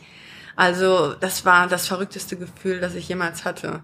Fällt dann einem eine Last von den Schultern, ist total befreit oder ist es irgendwie so, dass du sogar unzufrieden warst, weil du sagtest, ja, ich habe zwar gewonnen, aber hätte alles anders sein sollen? Oder? Also nee, äh, ich, ich war erstmal, ich war so in meinem Modus drin, weil mein alter Trainer war immer unzufrieden mit meiner Leistung. Ich habe gerade einen richtig guten Kampf gewonnen und er konnte aber immer nur Kritikpunkte Okay. finden, um mich anzugreifen und zu sagen, ja, das hätte besser sein können, das war nicht so gut und ja, eigentlich hättest du den Kampf schon vorher beenden können und ja, ich habe Fehler gemacht in der ersten, in der zweiten Runde. Und ich, ich war so unzufrieden und schüttel den Kopf und auf einmal mein Coach sagt, stopp, Mandy. Halt die Klappe, hat er zu mir gesagt. Bist du bescheuert? Du hast gerade einen Kampf gewonnen. Ja. Du hast, äh, du hast das hier gewonnen. So, hör auf, ich will nichts Negatives hören. Sei stolz auf dich. Und da habe ich das erste Mal gefühlt, das Gefühl gehabt, so, oh, ich darf hier stolz auf mich sein. Ja, Mann, ich habe nicht nur das Mädchen besiegt, sondern mich selbst, weil ich nicht aufgegeben habe, obwohl ich gerne aufgegeben hätte. Ne? Und äh, da dachte ich so, krasse Erfahrung. Also das hat mich, glaube ich, in meiner Persönlichkeit auch nochmal stark nach vorne gebracht. Das war Wahnsinn. Also das ist auch was, was ich, diese Erfahrung, die würde ich gegen nichts eintauschen. Auch nicht gegen eine Rolex oder gegen einen Merz oder gegen einen BMW, gar nichts. Für nichts würde ich das eintauschen. Ja, das, das sind Geschichten. Das sind Geschichten, die du deinen Kindern später erzählst. Absolut, das kann ich mir gut vorstellen. Und das Geile ist, ich habe total draufgezahlt. Ne? Ah, jetzt denkt sich jeder so, oh cool, die ist Weltmeisterin geworden, nach Kanada gekommen. So ja, mal 6.000 Euro Erspartes sind da mal ganz trocken draufgegangen. Und das, was ich an Gage bekommen habe, hat nicht mal ansatzweise die Kosten gedeckt, ähm, äh, die da draufgegangen sind. Also wer Geld verdienen will, ihr seid falsch in dem Sport. Ja, das ist zumindest auch ein ganz gutes Stichwort, was du sagst, weil ich meine, du hast es eben erzählt, unweit von dir, wenn du das Fenster aufmachst, hörst du die Fangesänge. Du bist Fußballfan, du bist Schalke-Fan mit Leib und Seele. Nichtsdestotrotz bist du Sportlerin und fühlt man sich da manchmal auch ein bisschen ungerecht behandelt, wenn man sieht, dass es eben andere Sportarten gibt, wie zum Beispiel auch den Männerfußball speziell, wo man sagt, ja, ne, die Also ich ähm, glaube, wäre ich Fußballerin, würde ich mich ungerecht behandelt fühlen. Aber ähm, ich wusste ja vorher, worauf ich mich einlasse. Und ähm, eine der wenigen Sportarten dieser Welt, wo Frauen genauso gut bezahlt werden wie Männer. Also wenn wir von Gleichberechtigung sprechen, dann sind wir da beim MMA voll angekommen. Und ich glaube, das ist auch was, was ich wieder an diesem Sport so liebe. Es ist scheißegal, Mann oder Frau, ne, schwarz oder weiß, äh, Moslem oder Christ oder Jude, interessiert keine Sau. Wenn du eine geile Kämpferin bist, kriegst du genauso viel Geld wie ein geiler Kämpfer. Wie ist es denn im Publikum zum Beispiel? Du sagst, du hörst ja alles mit und ähm, du hast gerade gesagt, ja, Emanzipation, Gleichberechtigung, das ist eigentlich alles in dem Sport angekommen. Betrifft das eigentlich auch die Zuschauer und Zuschauerinnen oder ist da immer noch so ein bisschen in den Köpfen, dass man sagt, äh, die Frauen schon wieder, nee. Nee, überhaupt nicht. Also ähm, natürlich, es ist auch immer eine Frage, wer bist du selbst. Ne? Wenn du ähm, dich als Sportlerin über deine Reize definierst und dich ähm, ständig halbnackt abbildest, dann brauchst du dich nicht wundern, wenn du Sprüche bekommst. Ne? Also das ist dann, das kann man nicht so pauschalisieren. Also ich werde die Leute sehen mich gerne kämpfen, das ist das Feedback, das ich bekomme. Warum? Weil ich spektakulär kämpfe, weil ich den Leuten das zeige, was sie sehen wollen.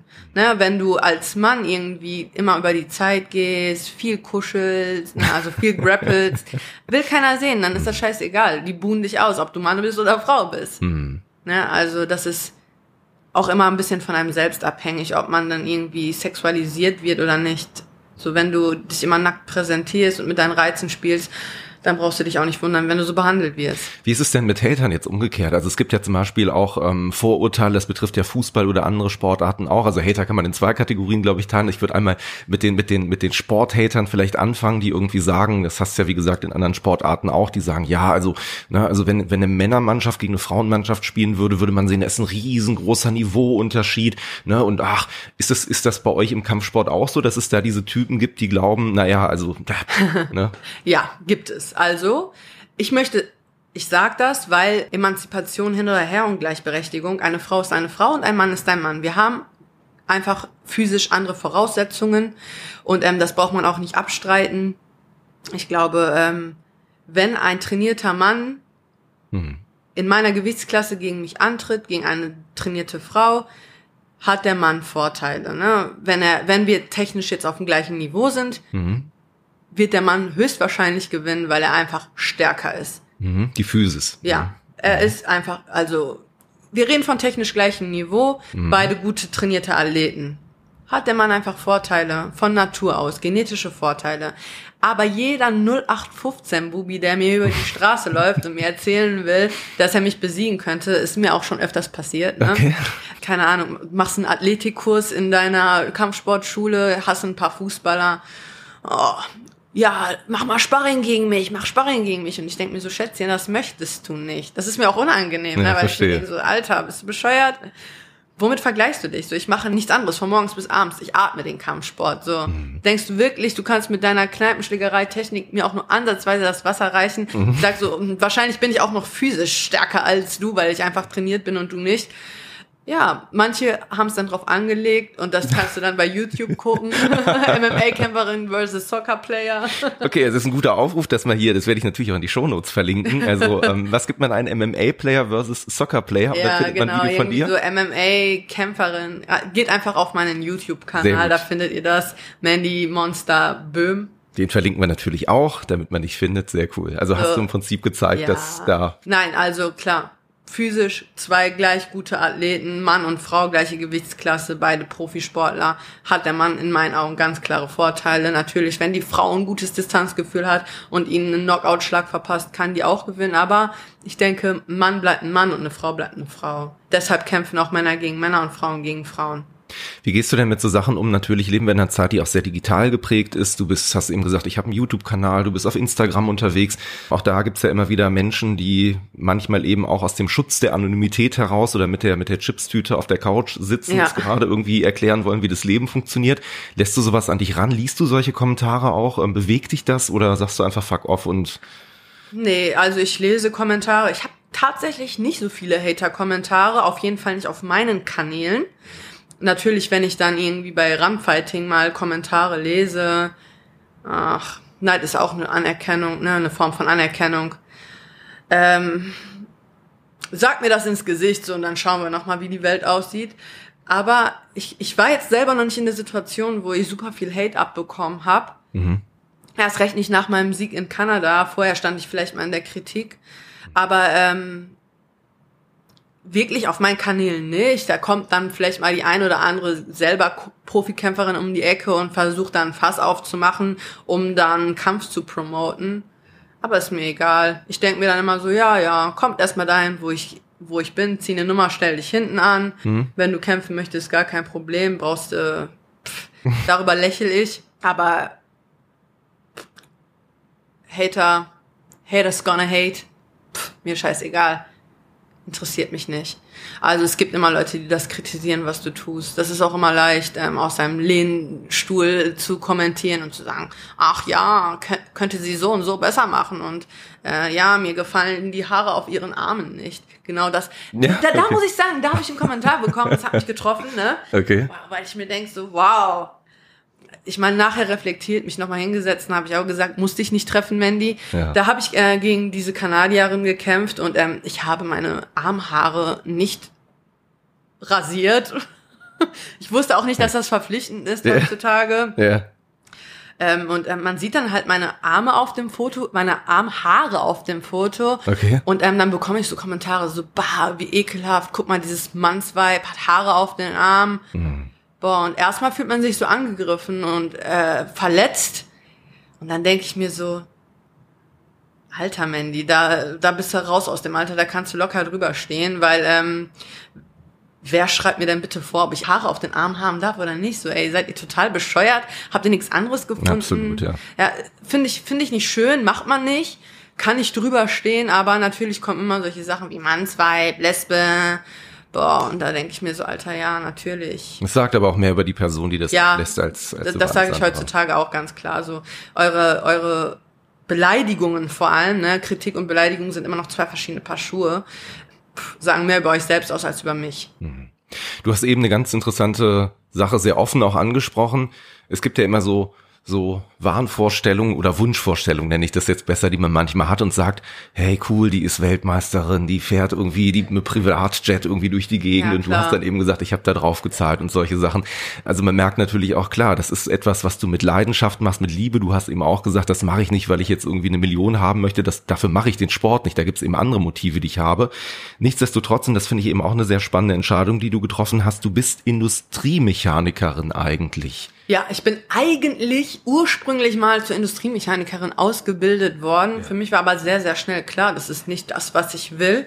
Ja. ich habe kein, also ich habe zwar ein dickes Fell in Anführungsstrichen. Ich dachte auch, ich komme in dieser Männerwelt ganz gut klar, aber ist nicht der Fall gewesen. Also hat Okay. mir nicht gefallen. Die Arbeit an sich hat mir Spaß gemacht, weil ich einfach handwerklich begabt bin. Es macht mir Spaß, mit den Händen zu arbeiten, aber ich muss sagen, diese Umgebung mit Bauarbeitern und nur mit Kerlen, ich war auch die erste Frau, die ausgebildet wurde bei BP damals, wo dann, wo du dann in die Halle kommst und äh, die, die Männer werden dann vom Chefetage dazu genötigt, ihre Pornokalender abzuhängen. Gut, äh, es ist schwierig, weil, ähm, na klar denken die sich, ja toll, jetzt müssen wir äh, uns einschränken, weil die kommt und ich sag dann so, ja, pff, äh, nee, könnt ihr hängen lassen, mir ist es egal. Natürlich ist das unangenehm. Ich weiß auch nicht, ob äh, Pornografie grundsätzlich irgendetwas in auf Arbeitsplätzen zu suchen hat. Ne? Also das ist dann natürlich auch wieder Anschauungssache.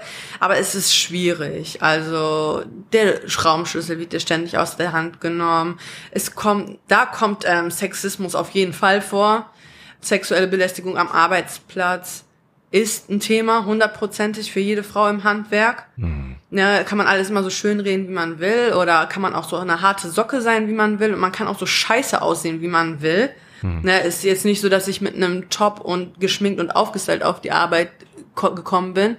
Ist ein Thema und ist ein Thema, was viel, viel zu wenig behandelt wird. Also möchte ich nicht für mich. Normalerweise muss man sagen, ja, da muss sich was verändern, so, aber bis sich etwas verändert hat dort, bin ich vielleicht schon daran zerbrochen, weil ich möchte mich nicht ständig verteidigen und nicht ständig ähm, solchen Sprüchen ausgesetzt sein. Ja, mag sein, dass es vielleicht manchmal auch nur verbal ist, aber ist einfach fehl am Platz, meiner Meinung nach, und ich möchte mich diesem nicht aussetzen. Und habe mich dann auch entschieden, ja, BP Adieu zu sagen, wo alle gesagt haben, Mandy Mann, bist du bekloppt, ein fester Job, viel Geld, gute Arbeitszeiten, kriegst hier einen Kredit, den du in deinem Leben haben willst. Die Sicherheit, Und da habe ich das erste Mal gesagt, ne, erstmal ist Sicherheit eine Illusion und zweitens Mhm. ist auch ähm, Geld nicht alles auf dieser Welt, meiner Meinung nach. Und dann hast du den mutigen Schritt tatsächlich auch gemacht zu sagen, ich werde Profi. Ja, ich habe gesagt, ich werde Profisport. Ja, der, Wahnsinn, Sch- ja. Ne, also ich habe mein Abitur gemacht und ähm, neben nicht nebenbei, ich habe eigentlich hauptberuflich in dem Gym gearbeitet, in dem ich auch trainiert habe. Das heißt, ich habe da die Kinderkurse übernommen, Mhm. Reha-Kurse gemacht, das Gym aufgeschlossen, geleitet, war Ansprechpartner für alles drum und dran, habe da also auch sehr, sehr, sehr viel gelernt. Ähm, um vielleicht auch später mal mein eigenes Gym zu führen. Hab zwar kein Zertifikat in der Hand, aber weiß jetzt, was zu tun ist. Aber ich finde das extrem mutig und auch cool, weil genau das, was du gesagt hast, das ist eine Sache, die finde ich äh, sehr bewundernswert. Und ich glaube auch viele, die zuhören, werden sich das genau denken, weil du eben in einer Situation bist. Und das ist eigentlich das Schönste, was man machen kann, seinem, seinem eigenen Wunsch, seiner, seinem Ziel zu folgen, nicht zu sagen, ey, ah, es ist aber unsicher und was wäre, wenn? Und ich meine, da können wir gleich auch nochmal drüber sprechen. Sport ist ja auch eine Sache, das wirst du wahrscheinlich mit 80 nicht mehr in dem Niveau machen können, ne? wenn man eben Niemals. auch weiß, ne? Profisport hat eine Haltbarkeitszeit bis Ja, du bist auch 45, immer 40 eine oder- Verletzung vom Aus entfernt. Ne? Absolut, das Eine kommt auch dazu. Verletzung, dann war's das. Hast du, hast du da eine spezielle Versicherung eigentlich, weil du sagst, äh, wenn man sowas macht, braucht man nee, dann so. ich habe ähm, alle meine Versicherungen. Ich hatte eine Unfallversicherung mhm. und auch, ähm, dass ich abgesichert bin und dass ich mir den Arzt aussuchen kann und so. Mhm. Aber als ich den Schritt nach Irland gemacht habe und dann auch meinen Job verloren habe, weil ich natürlich, wenn du deinem Gym den Rücken kehrst, ja. dann kannst du nicht zurückkehren und da weiter arbeiten. Da habe ich dann gesagt, okay, äh, haben wir Zuversicherungsvertreter, ich will jetzt alle meine Versicherungen kündigen, mhm. weil ähm, ich brauche jeden Cent. ich habe meine Wohnung aufgegeben, ne? Also ich habe alles, was ich besessen habe, verkauft auf und, eine Karte äh, gesetzt, kann man sagen. Hab äh, mich bei meiner Mutter zurück angemeldet. Ich meine, ich habe jetzt Glück, ich habe einen äh, Partner gefunden, der mir den Rücken deckt und bin jetzt auch verheiratet. War, als ich den, den Schritt gemacht habe, war ich noch nicht verheiratet und das war auch alles noch total frisch. Aber ähm, ich habe alles auf eine Karte gesetzt und Sicherheit, und das hat mein Partner mir dann auch gesagt, man, die Sicherheit gibt es nicht. Und der kommt halt aus einem komplett anderen kulturellen Kreis. Und das ist auch total interessant, weil dann sieht man einfach, wie viel in der Gesellschaft anerzogen ist. Und mhm. Sicherheit gibt es nicht. Was wäre, wenn diese Fragen, ne, man, man ist Sklave seiner selbst, wenn man immer Sicherheit möchte. Du kannst morgen auch deinen Job verlieren und dann Absolut. kannst du deinen Kredit auch nicht weiter bezahlen. Ne? Aber ich war auch noch niemals ein Mensch, ich habe nicht die Werte gehabt, dass ich sage, ich möchte jetzt ein Auto fahren, mhm. was ich mir theoretisch nicht leisten kann mhm. und zahl dafür aber eine Rate ab. Natürlich, wenn du Verpflichtungen hast, wie ein Auto, was du bezahlen musst, naja, ich, ich bin die Nummer eins in Deutschland und fahre mit einem schrammeligen Ford Fiesta durch die Gegend, der fast auseinanderbricht. Aber es ist mir scheißegal. Ich finde das auch witzig. Ich mache ein Foto von mir oder ich poste mich dann bei Instagram und sage so, so reist die Nummer eins in Deutschland und sitzt in der Bahn. ne, aber das muss jeder für sich, jeder muss die Prioritäten in seinem Leben selbst setzen. Und meine war einfach nicht, ich möchte ein Bild nach außen abgeben, sondern ich möchte Leben. Das ist für mich Leben, was ich mache. Auch wenn ich morgen ähm, mich verletze und es vorbei ist, ist es für mich in Ordnung. Na, für mich ist das vollkommen okay. Wir haben tatsächlich vorgehabt, uns schon ein bisschen früher mal zu treffen. Ich kann mich erinnern, wir haben Anfang des Jahres mal miteinander geschrieben. Da warst du eben auch gerade in Irland. Hast gesagt, ich berate mich hier gerade wieder auf den Kampf vor. Ich trainiere gerade. Jetzt muss man offen sagen, seitdem ist eine ganze Menge passiert, natürlich auch global. Ähm, das betrifft dich natürlich auch. Du hättest eigentlich einen Kampf gehabt, ich glaube vor einigen Wochen im, im Mai auch. Der wurde gecancelt. Du bist, ich glaube, das letzte Mal im Ring gestanden, auch im Mai 2019. Also es ist jetzt auch schon ein paar Tage her. Wie geht's dir im Moment? Wie ist dein Alltag augenblicklich? Ähm, jetzt geht's mir wieder gut. Mhm. Ähm, ich habe äh, ein Ziel in Sicht. Ich ähm, kehre sehr, sehr bald nach Irland zurück und hinter verschlossenen Türen wird gerade ordentlich verhandelt. Also es steht auch schon ein nächster Termin und eine nächste mhm. potenzielle Gegnerin. Ja, was, was macht das mit einem, ne? Diese ganze Krise geht natürlich nicht spurlos an einem vorbei äh, am Anfang denkt man sich, ja, okay, mal gucken. Und ähm, auf einmal, äh, ja, du verdienst, ich verdiene kein Geld, ne? Also ja. wenn ich nicht kämpfe, verdiene ich kein Geld. Und wenn ich nicht kämpfe und erst recht in der scheiß Corona-Krise sagen Sponsoren, hm, hm. nee, da haben wir keine Sicherheit. Also du kannst keine Sponsorenverträge abschließen. Du bist ja auch nicht sichtbar irgendwie in der Presse gerade. Du bist gerade, nicht ne? sichtbar, so. du bist nicht präsent, hm. du ähm, was soll ich in meinem Social Media posten? Jeden Tag, was ich frühstücke, da komme ich mir selber auch total affig bei vor. Das bin ich einfach nicht. Manchmal habe ich Bock, mich zu präsentieren und manchmal habe ich halt keinen Bock, mich zu präsentieren. Ich weiß, dass das ein Business ist, ich weiß, dass das die Leute sehen wollen, aber ich bin ähm, immer sehr, sehr ehrlich und sehr, sehr direkt und ich bin vor allem kein Heuchler. Und wenn es mir mental gerade beschissen geht, weil ich jetzt eigentlich im Flugzeug nach Kalifornien sitzen sollte, um einen Top-Ten-Kampf zu machen gegen eine der erfolgreichsten MMA-Kämpferinnen dieser Welt, natürlich ähm, macht das was mit einem. Und ich Absolut. muss da auch, ich gebe das auch ganz offen zu, weil ich denke, das ist auch ein Thema, wo viel, viel zu wenig in der Öffentlichkeit drüber gesprochen wird. So, ich hatte einen totalen Mental Breakdown, so, wo ich mir, wo ich weine, wo ich sage, Alter, natürlich weiß ich immer realistisch und rational gesehen, so Mandy, dir geht's gut, du hast was zu essen, du hast was zu trinken, du hast ein Dach über dem Kopf. Wenn dir kalt ist, machst du die Heizung an und wenn du frierst, machst du die Klima an und dir geht's besser als ähm, 80 Prozent dieser Menschen auf der Welt. Das weiß ich alles, das halte ich mir auch vor Augen, aber jeder trägt nur sein eigenes Päckchen und natürlich, ähm, ich glaube, gerade als Leistungssportlerin ist das sehr, sehr schwierig, wenn auf einmal alles wegbricht, deine ganze Struktur wegbricht und du keine Aufgabe hast dann ähm, Vor allem, ich stelle mir vor, dass das Training extrem schwierig ist. Wir reden über Social Distancing. Auf der anderen Seite hast du einen Vollkontaktsport. Also ich glaube, da gibt es wahrscheinlich auch Unsicherheiten. Dürfen wir wieder? Was dürfen wir wieder? Ja klar. Das, ne? Ich meine, ich bin jetzt keiner von denen, die, total, die viel Angst hat vor ähm, Covid-19. Ich habe keine Angst, mich anzustecken. Ich habe auch vielleicht noch das Glück, dass ich mit einem Profikämpfer verheiratet bin. Das heißt, wir können uns selber im Wohnzimmer auf die Mappe hauen, wenn wir Bock darauf okay. haben. Aber ähm, dir äh, werden auf einmal ganz andere Sachen bewusst, weil dir fällt dein Training weg und meistens bin ich so erschöpft, dass ich keine Zeit habe, über irgendwas anderes nachzudenken. Und dann natürlich am Anfang bleibst du in deiner Routine, gehst laufen und hab auf einmal auch keinen Sandsack mehr zu Hause, weil ich durch diese ganze Pandemie zurück nach Hause musste. Äh, die Gyms haben alle zu, alles ist geschlossen. Du kannst laufen gehen, du kannst auch ein bisschen irgendwie Bewegungssparring mit deinem Freund, mit deinem Mann in der Wohnung machen aber es ist alles natürlich sehr begrenzt. Und die Motivation geht auch flöten, sage ich ganz ehrlich. Ja, am Anfang kannst du dich noch ein bisschen in der Struktur festkrallen und dann merkst du auf einmal wieder, ups, ja, du hast Energie. Und wohin willst du denn jetzt mit dieser Energie? Hm. Ja, bist schon zehn Kilometer gelaufen, aber du fühlst dich immer noch nicht befriedigt. Ist schwierig. Also ich glaube, Leistungssportler kann man auch nur sein, wenn man so gewisse Anteile von ADHS in sich hat. ja, das ist einfach eine Kacksituation und ich bin einfach so unendlich glücklich, wenn ich nächste Woche wieder gegen einen Sandsack boxen darf. Ja, und ich hoffe dann einfach mal, dass ähm, wir mit der Krise dann auch fertig sind und nicht wieder alles abgeriegelt wird. Zweifelt man da vielleicht auch an seinen Fähigkeiten irgendwann? Also ich kann mir vorstellen, wenn man längere Zeit etwas nicht macht, also das ist ja so, man verlernt vielleicht irgendwas, wenn man lange nicht mehr tanzen war, verlernt man die Choreografie oder wie auch immer. Ist es so, dass du jetzt auch denkst, habe ich diesen Killerinstinkt noch? Nee. Kann ich das noch oder das hast du nicht? Also ähm, das, das denke ich ja sowieso immer, weil äh, ich bin ja auch ein, ein großer Kritiker meiner selbst.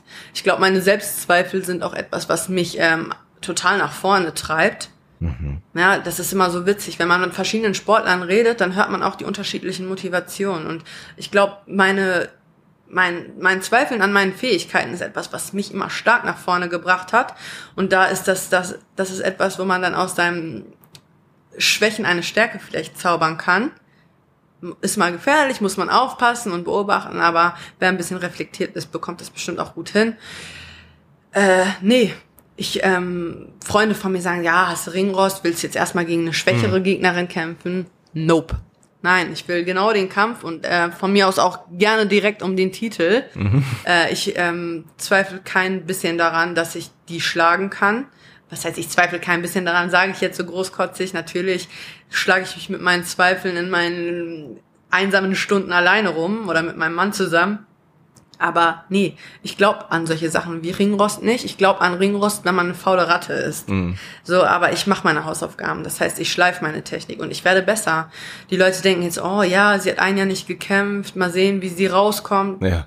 Ein Feuerwerk wartet auf euch. Weil eins kann ich versprechen, egal was passiert, ob ich gewinne oder verliere, es gibt immer, äh, es kann nur einer als Gewinner rausgehen, aber ich verspreche, es werden drei Runden Krieg. Also wenn diese Frau gewinnt, dann hat sie es auch verdient. Aber ich, ich werde drei Runden abliefern und ähm, feuern. Du hast gerade gesagt, äh, drei Runden abliefern und feuern. Wir haben zwischendurch auch über ähm, verschiedene andere Situationen im Sport gesprochen, was man auch natürlich aus verschiedenen Kampfkünsten immer kennt. Also ich finde Boxen auch immer sehr interessant. Es gibt natürlich auch diese Thematik des Trash Talks irgendwo ja. beim Wiegen und so. Was ich mich immer gefragt habe, ist das eigentlich eine Inszenierung, wo man auch untereinander manchmal sagt, so, ey, pass auf, weißt du, so um die Quote ein bisschen hochzuhalten, wir, wir machen da mal eine geile Show und dann schubst du mich beim Wiegen, dann ohrfeige ich dich und dann kommen drei Leute und halten uns fest, oder? Ich glaube, beim Boxen ist das, auf jeden Fall so inszeniert, ähm, beim MMA wahrscheinlich äh, eher weniger. Glaube ich nicht, also ich weiß es nicht. Ich weiß es wirklich nicht. Ich kann nur von mir selbst sprechen und ich weiß, ähm, dass die Emotionen gerne mal hochkochen. Und ähm, also das Wiegen ist bei mir eine Situation, da geht der Puls höher als beim Kämpfen. Ne? Okay. Mhm. Also das ist so das erste Mal, dass man face to face voreinander steht. So, und der andere steht dann nicht aus Spaß. Der andere kommt gut vorbereitet, um dir dein Leben zur Hölle zu machen. Und dann äh, hat das ein bisschen was mit deiner Mentalität zu tun. So, ich bin niemand, der zurückgeht. Wenn du mir zu nahe kommst, ich schubst dich auch weg beim mhm. Wiegen. Halt den, den ähm, ausreichenden Abstand, dann kollidiert man nicht. Und das ist dann so, wenn du zwei Hitzköpfe hast, und ich würde mich selbst wahrscheinlich auch als Hitzkopf bezeichnen, dann kann das ähm, durchaus auch explodieren, weil es ist Kampfsport, ne? Und ähm, es ist Gewalt und es ist man, man muss das haben oder man hat das halt nicht. Und wenn du mir zu nahe kommst beim Wiegen oder Faxen machst, dann bekommst du eine Antwort. Wie ist der Respekt nach dem Kampf? Absolut da. Also es ist mir auch egal, ob ich gewinne oder verliere. Ich bin eine faire Gewinnerin und ähm, ich bin auch eine faire Verliererin. Mhm. Dann ist für mich pure Liebe und du bist nicht mehr mein Feindbild. Denn der Feind bist du in der Kampfwoche und wahrscheinlich auch in der Vorbereitung. Äh, Ich, ich sag mal so, äh, Feind ist auch nicht das richtige Wort. So beim Wiegen auf jeden Fall. Aber ähm, danach ist alles gut. So du die, Luft ist raus. So für mich ist dann einfach nur noch auch Respekt dem Sportler gegenüber, der sich mir gegenübergestellt hat und sich mit mir gemessen hat. Ich habe jetzt das Glück und habe da so noch nicht verloren. Aber ähm, auch es tut mir auch leid, ne? Da sind dann auch solche Gefühle wie Mitleid, wie bei dem Mädchen in Kanada, wo ich mir denke, so guck mal, ich habe jetzt deinen Traum zerstört. Ich habe deinen Traum kaputt gemacht. Und das ist auch dann immer die Frage, ja Mandy, warum willst du nicht gegen Katharina Lena kämpfen so? Wenn es unbedingt sein muss und wenn sich das ein Veranstalter leisten kann, dann würde ich gegen sie kämpfen, weil Katharina wir sind Krieg- ist- genau. okay, ist eine Freundin Die ist auch äh, eine sehr Mhm. erfolgreiche deutsche MMA-Kämpferin. Wir ähm, wir sind zufälligerweise, mein Vater habe ich ja schon anfangs erwähnt, wohnt Mhm. in Bayern, in Büchelkühn und sie kommt aus dem Nachbardorf. Mhm. Ja, unsere Wege haben sich erstmal in, äh, in Köln gekreuzt und wir beide machen den gleichen Sport. Und wir sind auch privat befreundet miteinander. Und dann, ja, kämpft doch, sie ist die Nummer, sie ist auch halt sehr erfolgreich. Wäre wahrscheinlich ein ansehnlicher Kampf. Sie hat jetzt in die Fliegengewichtsklasse gewechselt, also in meine Gewichtsklasse, hat vorher Also eine ist sie hochgegangen oder runter? Oder? die ist runtergegangen, die hat Runtergegangen, vorher eine höher gekämpft, ne? Es ist ein Kampf, den viele Leute sehen wollen auf deutschem Boden. Mhm. Ja, okay, wenn ihr uns angemessen bezahlt dafür, könnte dieser Kampf vielleicht zustande kommen. Aber ähm, ich weiß nicht, ob Männer auch über sowas nachdenken, aber bei mir ist es auch die emotionale Ebene, wo ich sage, so warum sollte ich der Stein in ihrer Karriere sein oder sie der Stein in meiner? Mhm. Für was? Ich glaube, sowas kann durchaus auch eine Freundschaft kaputt machen. Das glaube ich auch. Also es gibt ja auch so, ich kenne das ja auch noch aus dem Boxen von früher, diesen großen Grundsatz. Man hat ja immer gesagt, Vitali und Wladimir, wenn die mal aufeinandertreffen würden, wäre mal spannend, wo die gesagt haben, hey, wir sind Brüder, wir würden sowas nie machen. Ne? Ja. Deswegen ist es vielleicht auch mal interessant zu hören, ob du sagen würdest, meine, meine gute Freundin ne, und ich, das ist aus Prinzip schon mal eine Sache, die geht gar nicht. Also ich würde es nicht aus Prinzip sagen. Wir sind da ja dann auch mal ein bisschen ähm, politisch korrekt. Wir sagen auch nicht, nee, wir kämpfen nicht gegeneinander. Aber wir beide wissen sowieso, dass in Deutschland niemand die Gage zahlen kann, die gezahlt werden müsste, damit wir gegeneinander kämpfen. Deshalb sagen wir, ja klar, wenn ihr uns bezahlt, kämpfen wir. Aber es wird niemand bezahlen, weil ich kenne die Gagen, die in Deutschland verteilt werden. Die sind einfach erbärmlich. Also ist für dich, wenn man es jetzt unter den Gesichtspunkten betrachtet, Weltmeistertitel hast du. Die nächsten Ziele sind wahrscheinlich auch, ähm, wie ist das aufgebaut beim MMA? Gibt es da auch so wahrscheinlich verschiedene Verbände irgendwo? Du hast Ja, ne, genau. Also ich bin bei Bellator unter Vertrag. das ist ein dort- relativ großer auch. Ja, das ist, ähm, ich glaube, neben der UFC der größte und der bekannteste. Und ähm, ich hatte tatsächlich auch Angebote der UFC und Ja. von One Championship. Das sind so die Namen, die man als äh, Insider vielleicht kennt. Ich möchte nicht sagen, die man als MMA-Kenner kennt, weil in Deutschland kennt niemand diese Sachen, der kein Insider ist oder diese Veranstalter, der kein Insider ist. Bellator wahrscheinlich schon eher als One Championship. Aber ähm, ich hatte Angebote von allen Veranstaltern. Und als Frau bin ich mit einer 6-0 wirklich weit oben angesiedelt. Und davon habe ich vier Kämpfe vorzeitig beendet. Einen, den, über, den ich über Zeit gemacht habe, das war der blutigste Kampf des Abends. Nicht ich habe geblutet, sondern meine Gegnerin. Und der andere Kampf war auch ein total spektakulärer Kampf, weil ich habe das Mädchen in der ersten Runde angenockt, die richtig dominiert. Das war eine 10 zu 8 Runde. In der zweiten Runde hat äh, sie mich dominiert und in der dritten Runde habe ich dann nochmal alles rausgeholt. Also da war ich auch tot in dem Kampf. Da muss das Haus muss ja gekocht Ja, werden. und das ist das halt, ne? Du kannst einmal nach Punkten kämpfen und nach Punkten kämpfen, aber auch beides Mal, als ich nach ähm, Punkten gekämpft habe, waren es geile Kämpfe. Ja, wenn die mir dann so Gagen anbieten bei One Championship von äh, 3000 pro Kampf, da sage ich, ja, klar, wo lebt ihr denn, Mann? Ich bin 30 Jahre alt, ich habe eine 6-0, ich habe einen Titel, einen Titel, der was wert ist. Na, klar, die Leute schmeißen ja auch gerne mit Titeln um sich herum, aber das ist ein Titel, der was wert ist, wo ich dann sage, nö, für das Geld kämpfe ich nicht und erst recht nicht in einem Vertrag, in dem ich mich verpflichte für sechs Kämpfe.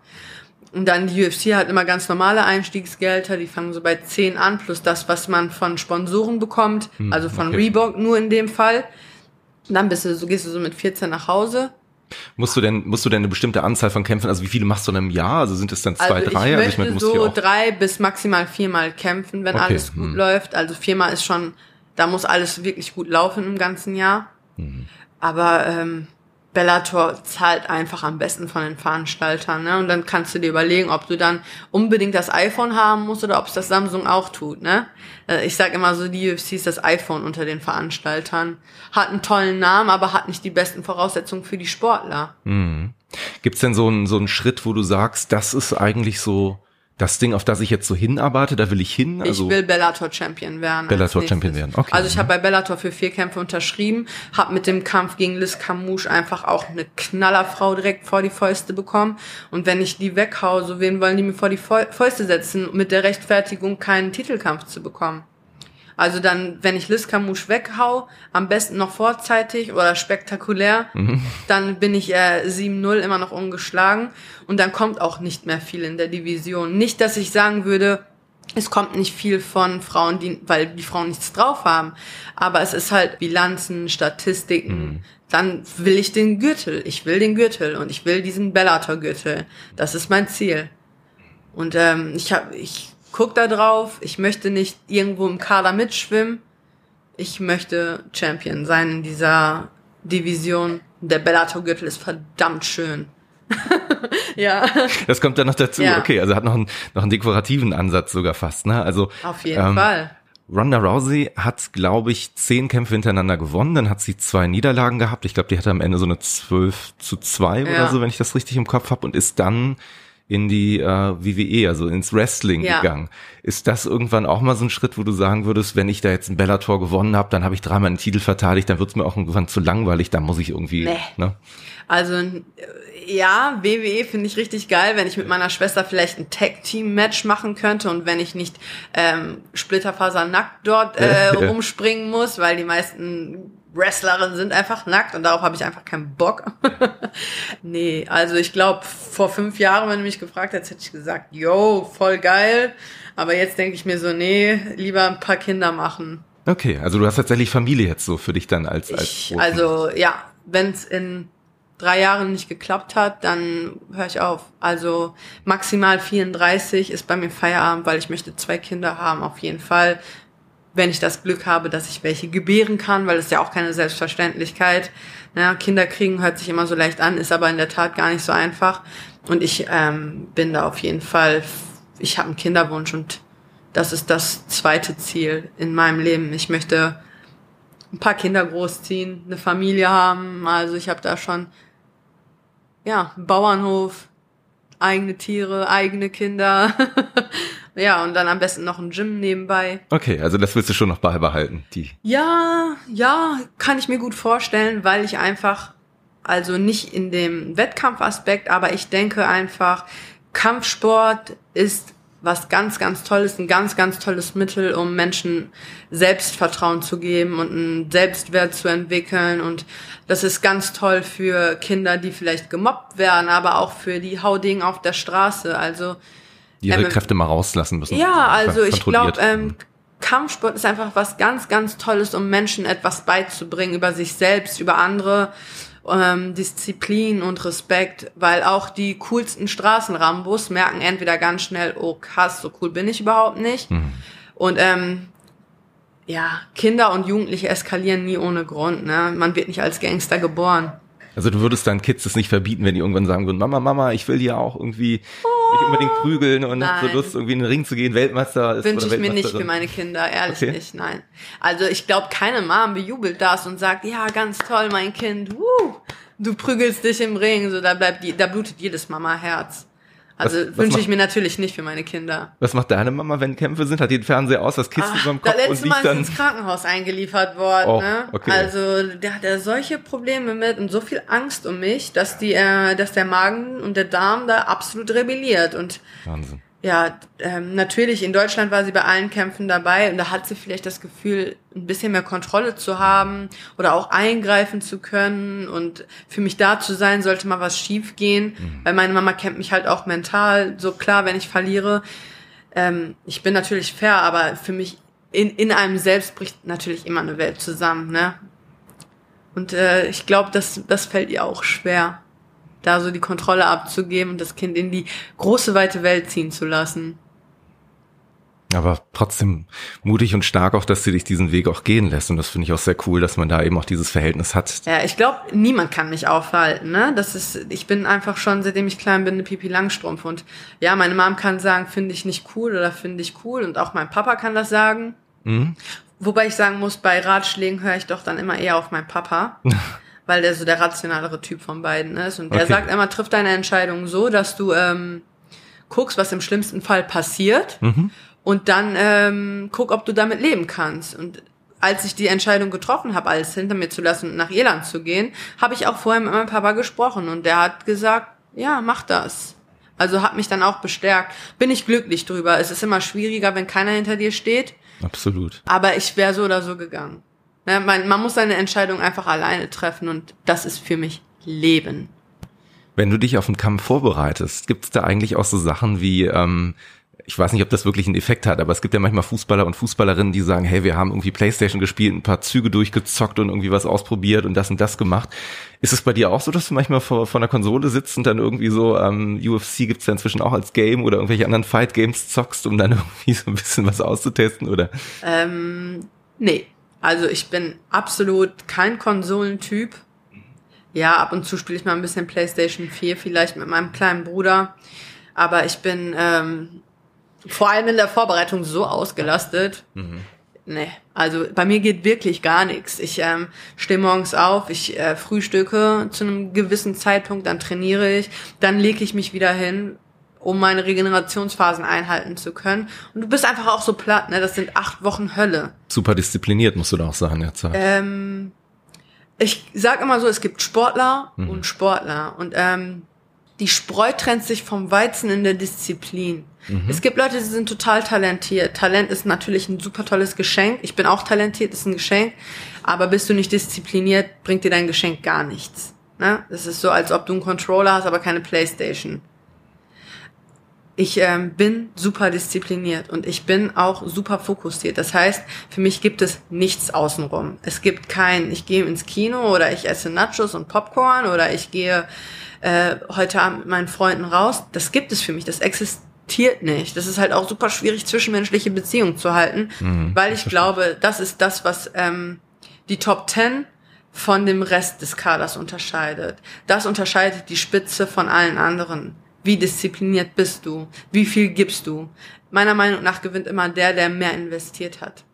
Ich glaube, ich kann auch eine Niederlage besser verkraften, wenn ich alle potenziellen Fehlerquellen ausgemerzt habe. Das heißt, ähm, wenn ich verliere, weil ich an dem Tag vielleicht eine schlechte Form habe oder die andere besser ist einfach nur als ich, dann ist das für mich okay. Aber es ist für mich nicht okay, wenn ich mich scheiße ernährt habe, wenn ich ähm, lieber mit meinen Freunden rumgehangen habe, als meine ähm, Schlafzeiten einzuhalten da, da muss man halt wissen, was man will. Und wenn ich sage, ich will die Beste sein, dann muss ich auch die beste Vorbereitung haben. Wie ist es denn nach diesen acht Wochen? Du hast gerade gesagt, acht Wochen extreme Disziplin, du schläfst, du isst, du trainierst, dazwischen gibt's eigentlich nichts. Ist es dann nach den acht Wochen dafür so, dass du dann irgendwo die ganze Zeit im Freizeitpark abhängst und ähm Nein, nein, leider nein. ja doch, also nach solchen großen Kämpfen nehme ich mir dann vielleicht auch mal zwei Wochen und esse in der Zeit, worauf ich Bock hab. Weil das Problem ist, man muss eigentlich sich immer ja, und das ist ja halt auch wieder das, was den einen von dem anderen unterscheidet. Ne? Kannst du dir vorstellen, wie ein Auto, ne? wenn du scheiß Treibstoff tankst, dann fährt das Auto mit Sicherheit nicht so geschmeidig bei 200 über die Bahn, als wenn du den Tip-Top ähm, Kraftstoff tankst. Und ähm, deshalb, ja, ich erlaube mir, dann Eis zu essen und vielleicht mal ein paar Chips und so weiter. Aber das muss ähm, alles auch in Grenzen, in Maßen bleiben, weil ich ja noch ein Ziel vor Augen habe. Es geht ja, es, stoppt ja nicht da mit Ende des Kampfes. Ja, ich nehme mir eine Auszeit, aber ich übertreibe es halt auch nicht. Und kehre relativ schnell zu meinem Leben zurück. Weil in der Vorbereitung bereitet man sich spezifisch vor. Und wenn du nicht in der Vorbereitung bist, das ist die Zeit, in der du lernst und dich technisch weiterentwickelst. Mhm. Wie bereitet man sich denn auf so Momente vor, wenn man vorher vor der Familie, Freunden, vielleicht noch ein paar anderen Menschen gekämpft hat und auf einmal in Hallen mehreren tausend, mehrere tausend Leute sitzen, Fernsehkameras auf angerichtet sind, Interviews geführt werden sollen, man vielleicht noch den Druck eines Weltmeistertitels mit sich trägt. Ist da irgendwie mentales Training auch Bestandteil deiner, deiner täglichen Routine? Ähm, mentales Training. Ich glaube, ich mache immer mentales Training, aber es ist kein spezieller Bestandteil, weil Druck macht man sich immer nur selbst wenn du äh, das Gefühl hast, du musst Ansprüchen anderer Leute genügen, dann baut sich Druck auf. Aber ähm, ich muss das nicht. Das habe ich auch gelernt abzulegen. Das war ähm, bei meinem aller, allerersten Kampf so, dass ich ein totales ich hatte Versagensängste, okay. wo ich gesagt habe, oh mein Gott, ich bin nur was wert, wenn ich etwas leiste, so nach diesem Leitsatz. Und ich was ist passiert? Ich habe verloren. Und was ist dann passiert? Nichts. Mhm. Mein Vater war stolz auf mich, meine Mutter war stolz auf mich, mhm. meine Tante war stolz auf mich und alle Leute, die ich liebe, die haben mich immer noch weiter bedingungslos geliebt und ähm, na, es ist nicht abgebrochen mit Scheitern. Mhm. Und ähm, das war auch so ein Wendepunkt in meinem Leben, muss ich ganz ehrlich sagen. Ich war immer, ich bin immer sehr leistungsorientiert, habe ich ja schon, glaube ich. Ich glaube, das wird klar in diesem Interview, dass ich vielleicht auch ähm, ja. So hohe Ansprüche an mich selbst habe, die manchmal gar nicht zu erfüllen sind. Aber das war ein Wendepunkt, wo ich gesagt habe, ey geil, es passiert gar nichts, wenn ich verliere. Das wusste ich vielleicht vorher, aber das ist was, was man dann vielleicht auch einfach mal erleben muss. Und ähm, was, was Hinz, Kunz und Franz denkt, ist mir scheißegal, weil die, äh, die zerreißen sich immer das Maul. Das machen die Leute immer. Egal, ob du erfolgreich bist oder ob du scheiterst, wenn du gewinnst, ähm, entweder die Leute gönnen dir oder die gönnen dir nicht. Und es gibt immer Leute, die gönnen dir den Dreck unter den Fingernägeln nicht und damit komme ich einfach klar. Und mir ist halt nicht wichtig, was alle anderen sagen. Mir ist wichtig, was mein Kreis sagt. Ne? Also natürlich ist es mir auch wichtig, was andere Leute sagen, aber das beschränke ich auf meinen Kreis so und der Kreis ist nicht groß. Was ist denn mit diesen Elementen, die einfach ein Profikampf mit sich bringt, wie Einmarschmusik, Lichter, die auf einmal flackern? Geil. Ähm, damit, also das, das, das pusht, pusht dich schon. Absolut, ja, voll. Es ist ähm, bei mir auch nie ein willkürlich gewähltes Lied. So ich, Welcher Song ist das gerade aktuell? Also ähm, jetzt aktuell, ich überlege mit äh, Rammstein einzulaufen, mit Sonne. Okay. Mhm. Finde ich einfach geil. Also wenn man sich den Text auch einfach mal anhört, weil es mir jetzt, wo ich im Ausland bin oder im Ausland kämpfe, wichtig ist, ähm, auch Deutschland zu repräsentieren Absolut, ja. oder okay. Gelsenkirchen zu repräsentieren. Und Rammstein ist halt super bekannt. Hast du die gesehen? Die waren ja letztes Jahr äh, in, auf Schalke in der ja, Arena. Ja, in Arena, ne? Genau. Nee, hab ich hm. leider nicht gesehen, aber gehört. ja, okay, stimmt, du musst ja das jetzt Ja, wirklich, ich höre das, ne? ähm, hm das ist ja dann wieder die Disziplin, wo ich sage, ja, Konzerte schön und gut, aber da habe ich nichts verloren. So geh mal lieber deine Laufrunde machen, Mandy. Mhm. Nee, äh, ja, super wichtig. In Kanada bin ich mit den Onkels eingelaufen. Okay. Äh, wenn du wirklich willst, könnt ihr mhm. euch mal anhören, ist ein richtig, richtig geiler Song. Davor hatte ich Cool Savage. Ich bin ja total der Deutschrap-Fanatiker. Cool Savage. Davor war es dann also Snagger und Pillard, also auch äh, okay. äh, Deutschrap.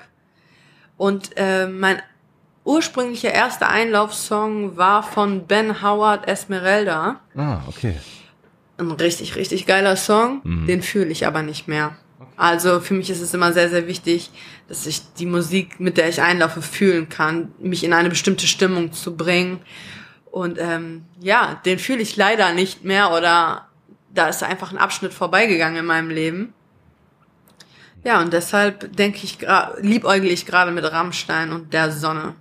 Jetzt hören wir dir anderthalb Stunden zu, bei dem, was du so erzählst. Du wirkst immer noch sehr sympathisch, sehr ausgeglichen, sehr glücklich. Ähm, der Name Monster, den hast du dir auch selber gegeben oder wo, wo kommt der her? Oder hat, gibt's da noch so eine, so eine Seite, also jetzt abgesehen von der Ringseite? Ich bin ein Monster, okay. also eindeutig, ne? Ich, ähm, ich glaube, ich kann durch diesen Sport in meinem Leben einfach auch so ausgeglichen sein. Mhm. Ne, also es gibt verschiedene Seiten an mir und verschiedene Rollen und ja, an meinem Lebensstil sieht man ja schon, dass ich einfach eigentlich gar nicht in diese Gesellschaft passe mhm. von dem Lebensweg, den ich für mich selbst ausgesucht habe. Ne, das ist ja immer dieses so, hey Mandy, was machst du? Ja, ich bin MMA-Kämpferin. Und was machst du Mhm. Und was, was machst du beruflich? So, mhm. ja, ich bin MMA-Kämpferin. ach, und sonst machst du nix, nix Richtiges. Ja, das ist immer so dieser Tenor, der mit im Hintergrund schwingt, so, ja, macht ja nichts Richtiges. Ja, interessant, Ähm, okay. mhm. Ich muss sagen, der Blickwinkel der Menschen hat sich ein bisschen geändert, seitdem ich bei Bellator unterschrieben habe. Ne, jetzt kommen erstmal Gagen rein und vorher ist es ja so, ah, das Kind verdient ja kein Geld, das ist ja auch nichts Halbes und nichts Ganzes und ich bin froh, dass ich erfolgreich bin, weil ich damit einfach auch viel in das Maul stopfen konnte. Mhm. Und das Monster, ja, woher kommt das Monster? Ich bin ein Monster. Ich bin ein Monster im Cage und ich spiele auch gerne mit diesem Klischee, weil ich ähm, immer sehr, sehr mädchenhaft rüberkomme. Ne? Also freundlich, dezent geschminkt, also wirklich eher dieser Mädchentyp und nicht diese Wow-Frau. Und ähm, ja, das, wenn du mich dann im Cage siehst, da denkst du, Alter, was geht denn mit diesem netten Mädchen ab? Mhm. Ja, sehr brutal. Und ich bin halt auch eine super heftige Zicke. Okay, was, was macht dich zickig? Ich habe mal gelesen, wenn du, wenn du nicht genug gegessen hast, dann geht bei dir der. Diät. Ich meine, jetzt geht's einigermaßen, weil ich habe wirklich einen Nutrition Coach, der das auf dem Kasten hat. Okay. Aber wie gesagt, in diesem Sport musst du dich halt so lange selber finanzieren und durchboxen, bis du an einen Punkt kommst, wo die andere freiwillig helfen wollen. Weil leisten kann man sich sowas sowieso nicht. Und ähm, wenn du dann eine Eiweißdiät machst, die eigentlich absolut scheiße für einen Kampfsportler ist, weil du musst nicht gut aussehen, sondern du musst auch Power im Training bringen, dann ist das so eine Sache. Ne? Da kann man auch schon mal unangenehm werden, wenn man permanent ein Hungergefühl hat und permanent das Gefühl hat, einem fehlt irgendwie die Energie. Da wird man dann schon mal motzig und knötterig und ja, daher kommt das auch so ein bisschen. Es ist halt eine Männerdomäne und ich bin einfach ein Vibe auf der Matte. Aua, hau mich nicht so feste. Pass doch mal ein bisschen auf. Oh, muss das jetzt sein? So, nee, mit dem will ich nicht machen. Okay. Der stinkt. Nein, aber klar, das ist, äh, man ist zwar gleichberechtigt auf der Matte, aber eine Frau bleibt wieder mal eine Frau und wenn ich meine Hormonschwankungen habe, dann werde ich auch schon mal zickig.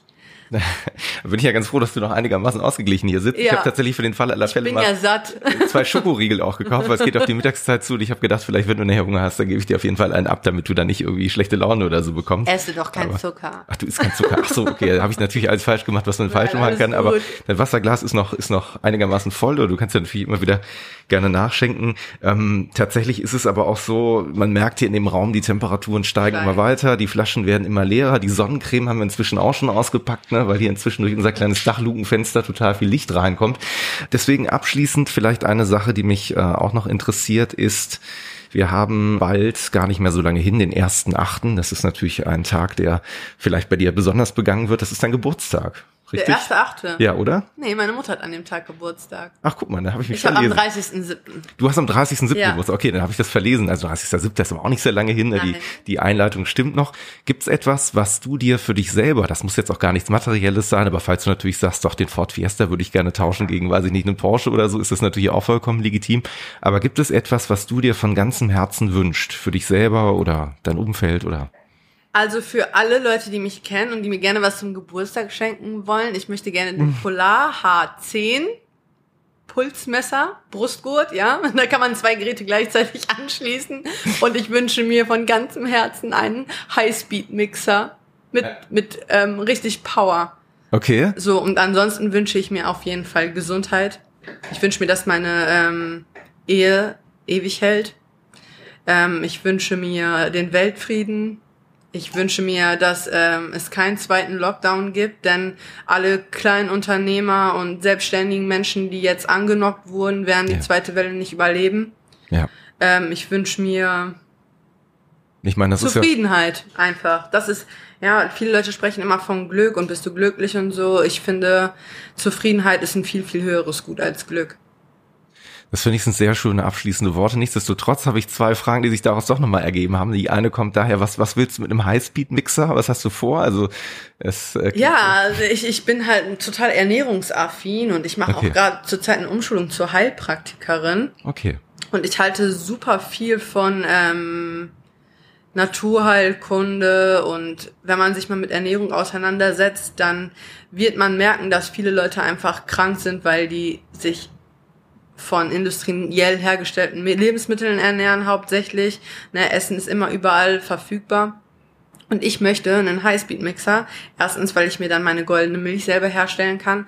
Zweitens. Das Safran da drin, ne? Oder was? Ja, auch, ja, genau. genau. Und viel Kurkuma. Mhm. Und ähm, ich möchte so Rohkost pürieren. Also sag ich mal, ähm, Tomaten pürieren da drin und das halt, also ein Highspeed-Mixer, der kann das Essen so klein schnibbeln, ohne dass du es vorher kochen musst. Deswegen auch der Bauernhof, der Wunsch wahrscheinlich, damit du alles anbauen kannst. Genau, ja, ich, ich, ich träume einfach davon, mich ähm, irgendwie so selbst zu ernähren und ich koche gerne, ich ähm, experimentiere gerne und damit halt durch das Kochen, vor allem bei Gemüse und solchen Sachen, die ganzen guten Nährstoffe nicht verloren gehen, möchte ich das alles ganz gerne in meinem tollen High-Speed-Mixer pürieren und dann nur leicht erwärmen und schmeckt wirklich richtig grandios. Kann man machen. Also wenn man mal seine Ernährung umstellen würde und ein bisschen von seinen Gewohnheiten weggeht, dann ähm, Essen kann richtig geil sein. Also jetzt klar, wir sind noch geprägt. Ich bin ja, ich habe mich selber furchtbar schlecht ernährt, ne? Geschmacksverstärker, alles drum und dran, hu, voll geil, voll viel Fleisch jeden Tag. Mache ich alles nicht mehr. Und ähm, ich kenne den Unterschied einfach. Und ich spüre auch den Unterschied. Zum Beispiel jetzt, wo ich ähm, gerade nicht in der Vorbereitung bin, auch so ein kleines mentales Down hatte durch die scheiß Corona-Krise, wo ich mich auch schlecht ernährt habe, spüre ich einfach den Unterschied körperlich und seelisch von guter Ernährung zu schlechter Ernährung. Mhm. Und das ist Wahnsinn. Wenn man erstmal angefangen hat, ein Körpergefühl zu entwickeln, dann spürt man auch wirklich diesen Unterschied zwischen schlechter Ernährung und guter Ernährung, mhm. die von uns von klein auf natürlich beigebracht wird. Deshalb mhm. muss man da ähm, auch sich erstmal von seinen Süchten losreißen, weil Zucker ist eine Droge, ne? So blöd das auch klingen mag, oder alle sagen jetzt wieder so, oh, die Esoterik-Tante, ne, Öko, bla bla bla. Nee, das ist ein das ist eine Droge und die wirkt in unserem Gehirn auch wie eine Droge. Und an alle Muttis, die ADHS-Kinder da draußen haben, nehmt euren Kindern den Zucker weg. Und der Zucker ist überall versteckt. Mhm. Nehmt den Zucker weg und reguliert das. Weil ähm, die Kinder stopfen sich von morgens bis abends mit Zucker und das ist die pure Energie voll. Und dann wundern die Eltern sich, dass die Kinder sich nicht konzentrieren können, nicht ruhig sitzen können und sich in der Schule nicht klarkommen und anecken und laut sind und nervig sind. So erstmal Kinder sind immer laut und bewegen sich immer. Aber ihr braucht euch nicht wundern, wenn die ähm, bis äh, Oberkante Unterlippe voll gepumpt sind mit Energie, dass die ausrasten. Vor allem in der heutigen Zeit, wo man sowieso viel vor Konsole, Fernseher, Laptop, Smartphone, Tablet hockt. Ne, und man eh keinen Bock hat, mit den Kindern was zu machen. Möchte ich jetzt einfach mal so pauschal raushauen an die Eltern da draußen. Sagt Mandy Monster Böhm, die wir hier gerade im Gespräch haben, hier bei Radio Plapperpop. Ähm, und ich freue mich sehr, dass du trotz dieser unerträglichen Hitze, die wir hier in diesem Raum haben, ähm, du hast eine Begleitung mitgebracht, der auch so langsam aber sicher, glaube ich, nicht schmilzt, ähm, so ein bisschen auf die Nerven fällt. Ähm, ich freue mich sehr, dass du hier Rede und Antwort uns gestanden hast. Wir haben ja irgendwie, ja, doch schon Stunde 45 haben wir gequatscht, ja. ne? Das ist gar nicht wenig. Ja, ich bin eine Frau. Ich ja, also, nie die Klappe, wenn man mich nicht dazu zwingt. Also, wenn es danach ginge, glaube ich, und wenn wir die Klimaanlage noch irgendwie hinbekommen, irgendwie doch nochmal 40 Grad Grad irgendwie runter zu regulieren. Ich meine, wir haben irgendwie den Vormittag genutzt, um hier so einigermaßen äh, zurechtzukommen. Dann würde ich auch gerne das Gespräch weiterführen. Ich hoffe tatsächlich, vielleicht gibt es da nochmal eine Möglichkeit, dass du uns hier besuchen kommst. Auf jeden Fall hat mir das sehr viel Freude gemacht, mit dir zu plappern und zu plaudern und ja, ich bin sehr gespannt, wohin die nächsten Schritte dich führen. Du hast ja schon so ein bisschen durchblicken lassen. Der nächste Kampf ist zumindest hinter den Kulissen schon in der Planung und ich glaube, mit der, mit der Haltung, mit der Einstellung, die du mitbringst und der Disziplin, glaube ich eben auch, dass du da deinen Zielen äh, ja weiterkommst und fand das ganz toll, was du uns hier auch alles berichtet hast aus deinem Leben. Vielen, vielen Dank. Ich ähm, kann das nur zurückgeben. Danke für das Interesse. Ich freue mich immer, wenn man auch mal irgendwie auf andere Hörer, andere Zuschauer trifft und ähm, die vielleicht auch für den Sport begeistern kann.